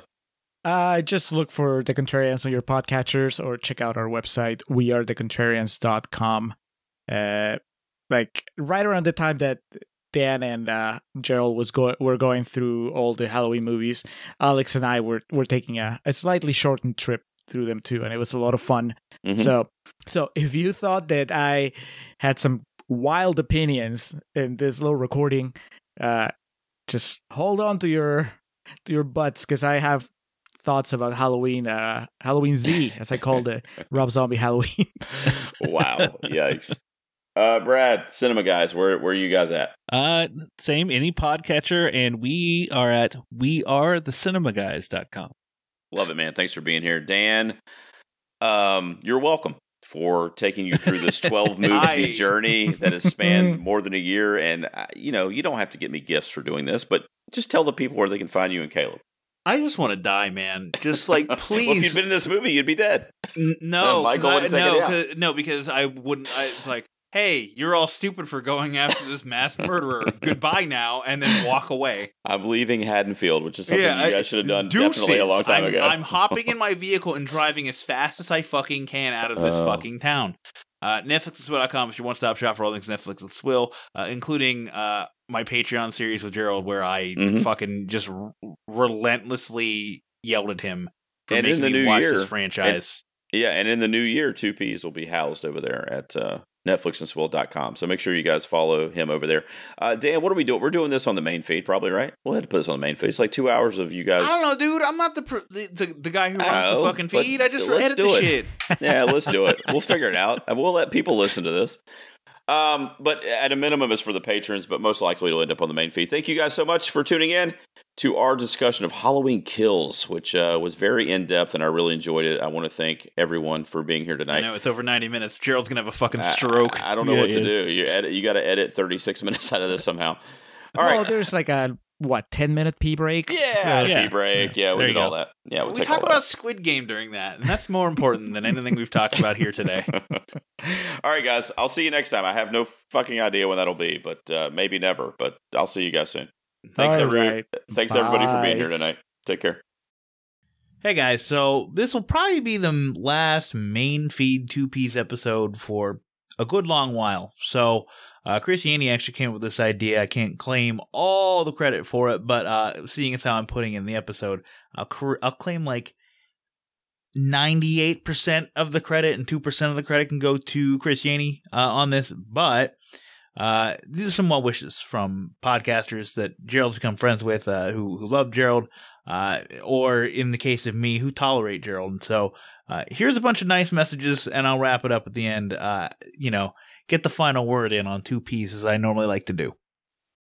Hello, G Banger. It's Sam Hurley here from Movie Reviews and 20 Qs. Hey, look, really sad to hear the news, man. Very kind of disappointed, kind of disappointed. Listen to your show every week, always enjoy it. Have loved being a guest, but you know, I know our paths will cross again. I know once more we'll come across each other. Come across each other. Oh, that's probably.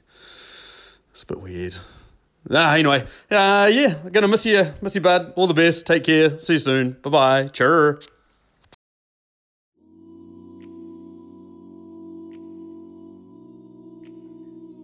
I thought we'd get to see forever,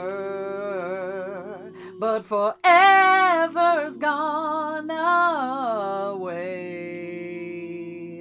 It's so hard to say goodbye to yesterday.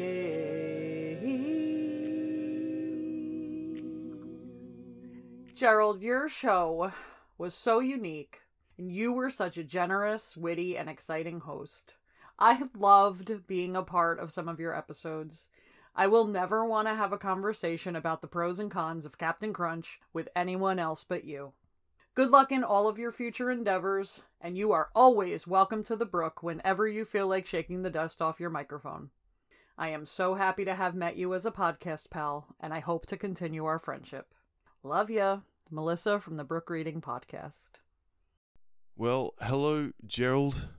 G banger to some, mentor to many, podcaster to, well, all of us. This is Paul, obviously. Countdown, moving TV reviews podcast. You've been on a few times. I've been on your show a shit ton of times, and, and that's why I'm here today to record a goodbye. My version of a goodbye, and there can be only really one song to bed under this emotional moment.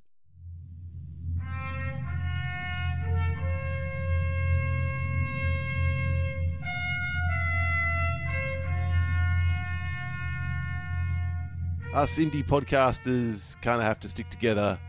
We have each other's backs. We look out for each other. We do the guest appearances. We spruik each other on social media, and we listen to each other's shows. I think most importantly, and Gerald, you know, from the beginnings of the, this sort of current affairs show, which wasn't really my jam, but I listened anyway because how nice a guy you are, and Andy too, just came across in spades. So when we started talking and going back and forth. Uh, this random dude from North Carolina who I would never have met in my entire life were it not for this gift that is podcasting, which goes for most of my podcasting mates. In fact, all of them, really. But Gerald, you're, you're a prince among them. You're a, a real inspiration. You did your show by yourself, getting in different guests, myself included, after Andy decided he needed to step away. And that takes a lot of work and a lot of effort. And you just did it, man. And that's very, very inspiring. I love, obviously, love the top five format. I also love the fact that A, you're a horror guy, and B, your top five format was actually a, a hidden top 10 format, but you didn't call it that because it would take too long to edit A and B, uh, well, countdown, right? So it, that was always a real, real giggle for me.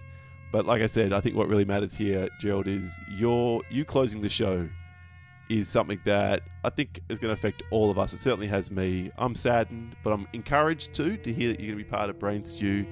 I hope you'll be back on our show one day, and I hope to hear you pop up in all the other indie podcasters and even the little group that you've set up there through the patrons or for the patrons. How active that is, how much talk there is all the time. That's the place we all go to, and that's because of you, man. And I just wanted you to know that from a random bloke in Australia that you've never met. And look, I hope one day we can get together for a big night out with all these other indie podcasts I keep referencing. But if not, you may never meet. And yet I was moved enough to record this rambling goodbye to you. So, mate, all the very best. You better stay in touch. That patron, sorry, that patron Twitter thing, that better stay there as well. And you better be plugging your head in there with your words regularly so that we can all give you shit and you can just fire off at Dan and ignore the rest of us as you normally do, at least when it comes to shit giving, I mean. Gerald, it's been a pleasure, mate. All the very best. Look after yourself and hopefully talk to you soon.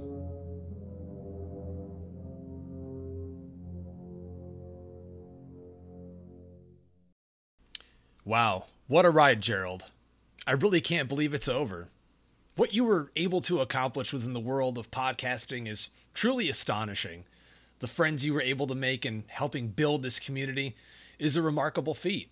I can't say enough how much of a privilege, honor, and absolute blast it always was coming on Two Peas to count down some of our favorite subjects. From the spooky to the crazy and outlandish, I always got excited knowing I was going to be sitting down with one of my favorite podcasting buddies, like we were two guys sitting at a bar together having a night out in the town. One of my favorite things I ever recorded was on this show, our top five Elvis songs. It was an emotional recording for the both of us, and I'll absolutely never forget it. This is Justin from Epic Film Guys, and this one's for you, Gerald. Two Peas fucking forever, man. Hey, Gerald, this is Julio, as if you wouldn't be able to recognize my voice. I kind of got on the Two Peas train a little late, uh, all things considered, but uh, I feel like I still was able to get the most out of, uh, I don't know, a year of Two Peas episodes. Uh, I was even able to guest on a few of them, make a few lists with you, and I will always cherish those moments. Um, not gonna lie, I'm a little bummed that the show is ending, but I know you're doing what you have to do, and it helps that I know that you're not really going away. I mean, I've we've become friends and we talk almost every day online. So yeah, I mean, we're losing Two Peas in a way, but the the friendship is going to remain. So that's really what's most important. And uh, I look forward to finding out what you do next, all your guest spots in other shows and and so on. So good luck. And uh, Halloween Kill still sucks. Sorry. Hey, my man Gerald, it's Brad.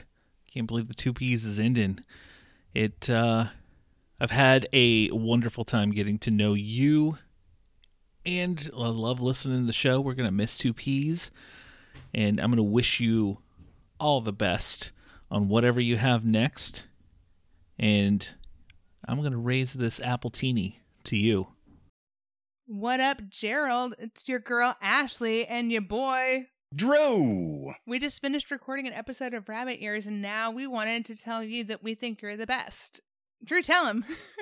Gerald, you're pretty awesome. You know that, right? I mean, here's the thing we give you a lot of shit in the chat, and honestly, I think some of us are incredibly bummed that Two Peas on a Pod is going away. However, we love you more than the podcast. We love you more than horror movies. More importantly, we just want you to be happy, and that's what's important, dude. Honestly, I don't know where I'm going to get. Well, I haven't gotten my news from you in a while, so I've been up shit creek with a turd for a pat- paddle, so that will continue. But I am the only person who's ever nice to you, and I love you, and I only want the best for you, and everybody else sucks except for us. So fuck them. I love you, Gerald. uh, Gerald, the the highest of praise for deciding what's going to be better for you and unfortunately sad for us. But again, we support you. We love you. We cannot wait to see what you're going to do next. and I can see you because you live near me, so there's that. I'm jealous that he lives near you. I want to live near you guys. Stupid California. We can just move you. It'll be fine. Okay, this Perfect. is getting long winded. Gerald, you're the best. You're the best. Bye. Bye. Hey Gerald, it's your boy Caleb. I just wanted to stop by and tell you that I fucking love you, man. Man, you had a hell of a run. Um, I'm really gonna miss the show, and uh, I mean, of course, you're always welcome at Netflix N' Swill, but you know, I I won't hold my breath. Um, I've always tried to repress this part of myself, but I just find your bald head so sexy, and uh, I I can't control myself when I think of you. Um, but I wish you all the best in the future, and I know everything you do is going to be great because you're going to be doing it, and you're great. Goodbye forever, and good luck, and go fuck yourself. Gerald, this is epic film guy Brian, aka Loy Sauce, aka the god of podcasting. Uh, just rose from the dead to send best wishes on the next step of your journey. You had a hell of a run with Two Peas, and I've always been in awe of your work ethic and your enthusiasm. Any podcaster should aspire to the level at which you are consistently operating, and I'm so proud of you, man. you were so gracious to have me on as a guest several times. I mean, top five Disney songs, top five women of horror, top five LGBTQ plus movies, top five 90s horror. And you even extended me the position of co host of the Golden P Awards, which I was just so honored to be a part of. Uh, but these aren't just episodes of a podcast, these are memories, and very special memories at that, and I'm grateful for them. So thanks for all the great times. Happy trails, and I'm always here to chat movies with you. Always. Uh, so thank you to everybody who reached out. I'm sure there are plenty of other people who, you know, missed my tweet where uh, I had to game the system somehow by uh, blocking and unblocking Gerald so he would unfollow me, so he didn't see the tweet. Uh, and I know like there's a lot more people who who have love for Gerald than uh, just the people who provided audio. But Gerald, we're gonna miss Two Peas. I know you got other stuff in the hopper. I know you're you're guesting on Brain Stew. You got a, a thing that I, I don't know if it's been announced yet or not, but you got that too. So you're not going away forever, but uh, you will be missed on Two Peas. Uh, my verbal abuse will also be missed, which is why I'm closing the show because I'm a narcissist. But you know, uh, we love you, Gerald. Thanks for doing the show. You know, you brought a lot of people together. Uh, there's a lot of people I probably wouldn't be talking to if it wasn't for you in the first place. So, you know, you're okay sometimes, I guess. Uh, your opinions on most movies, though, dog shit, complete dog shit. So don't do a movie podcast. Is my advice to you. Do literally anything else. You'll be great at that. But uh, thank you, Gerald, for being you and being a, a person that I sort of call my friend. So thank you and uh, goodbye forever.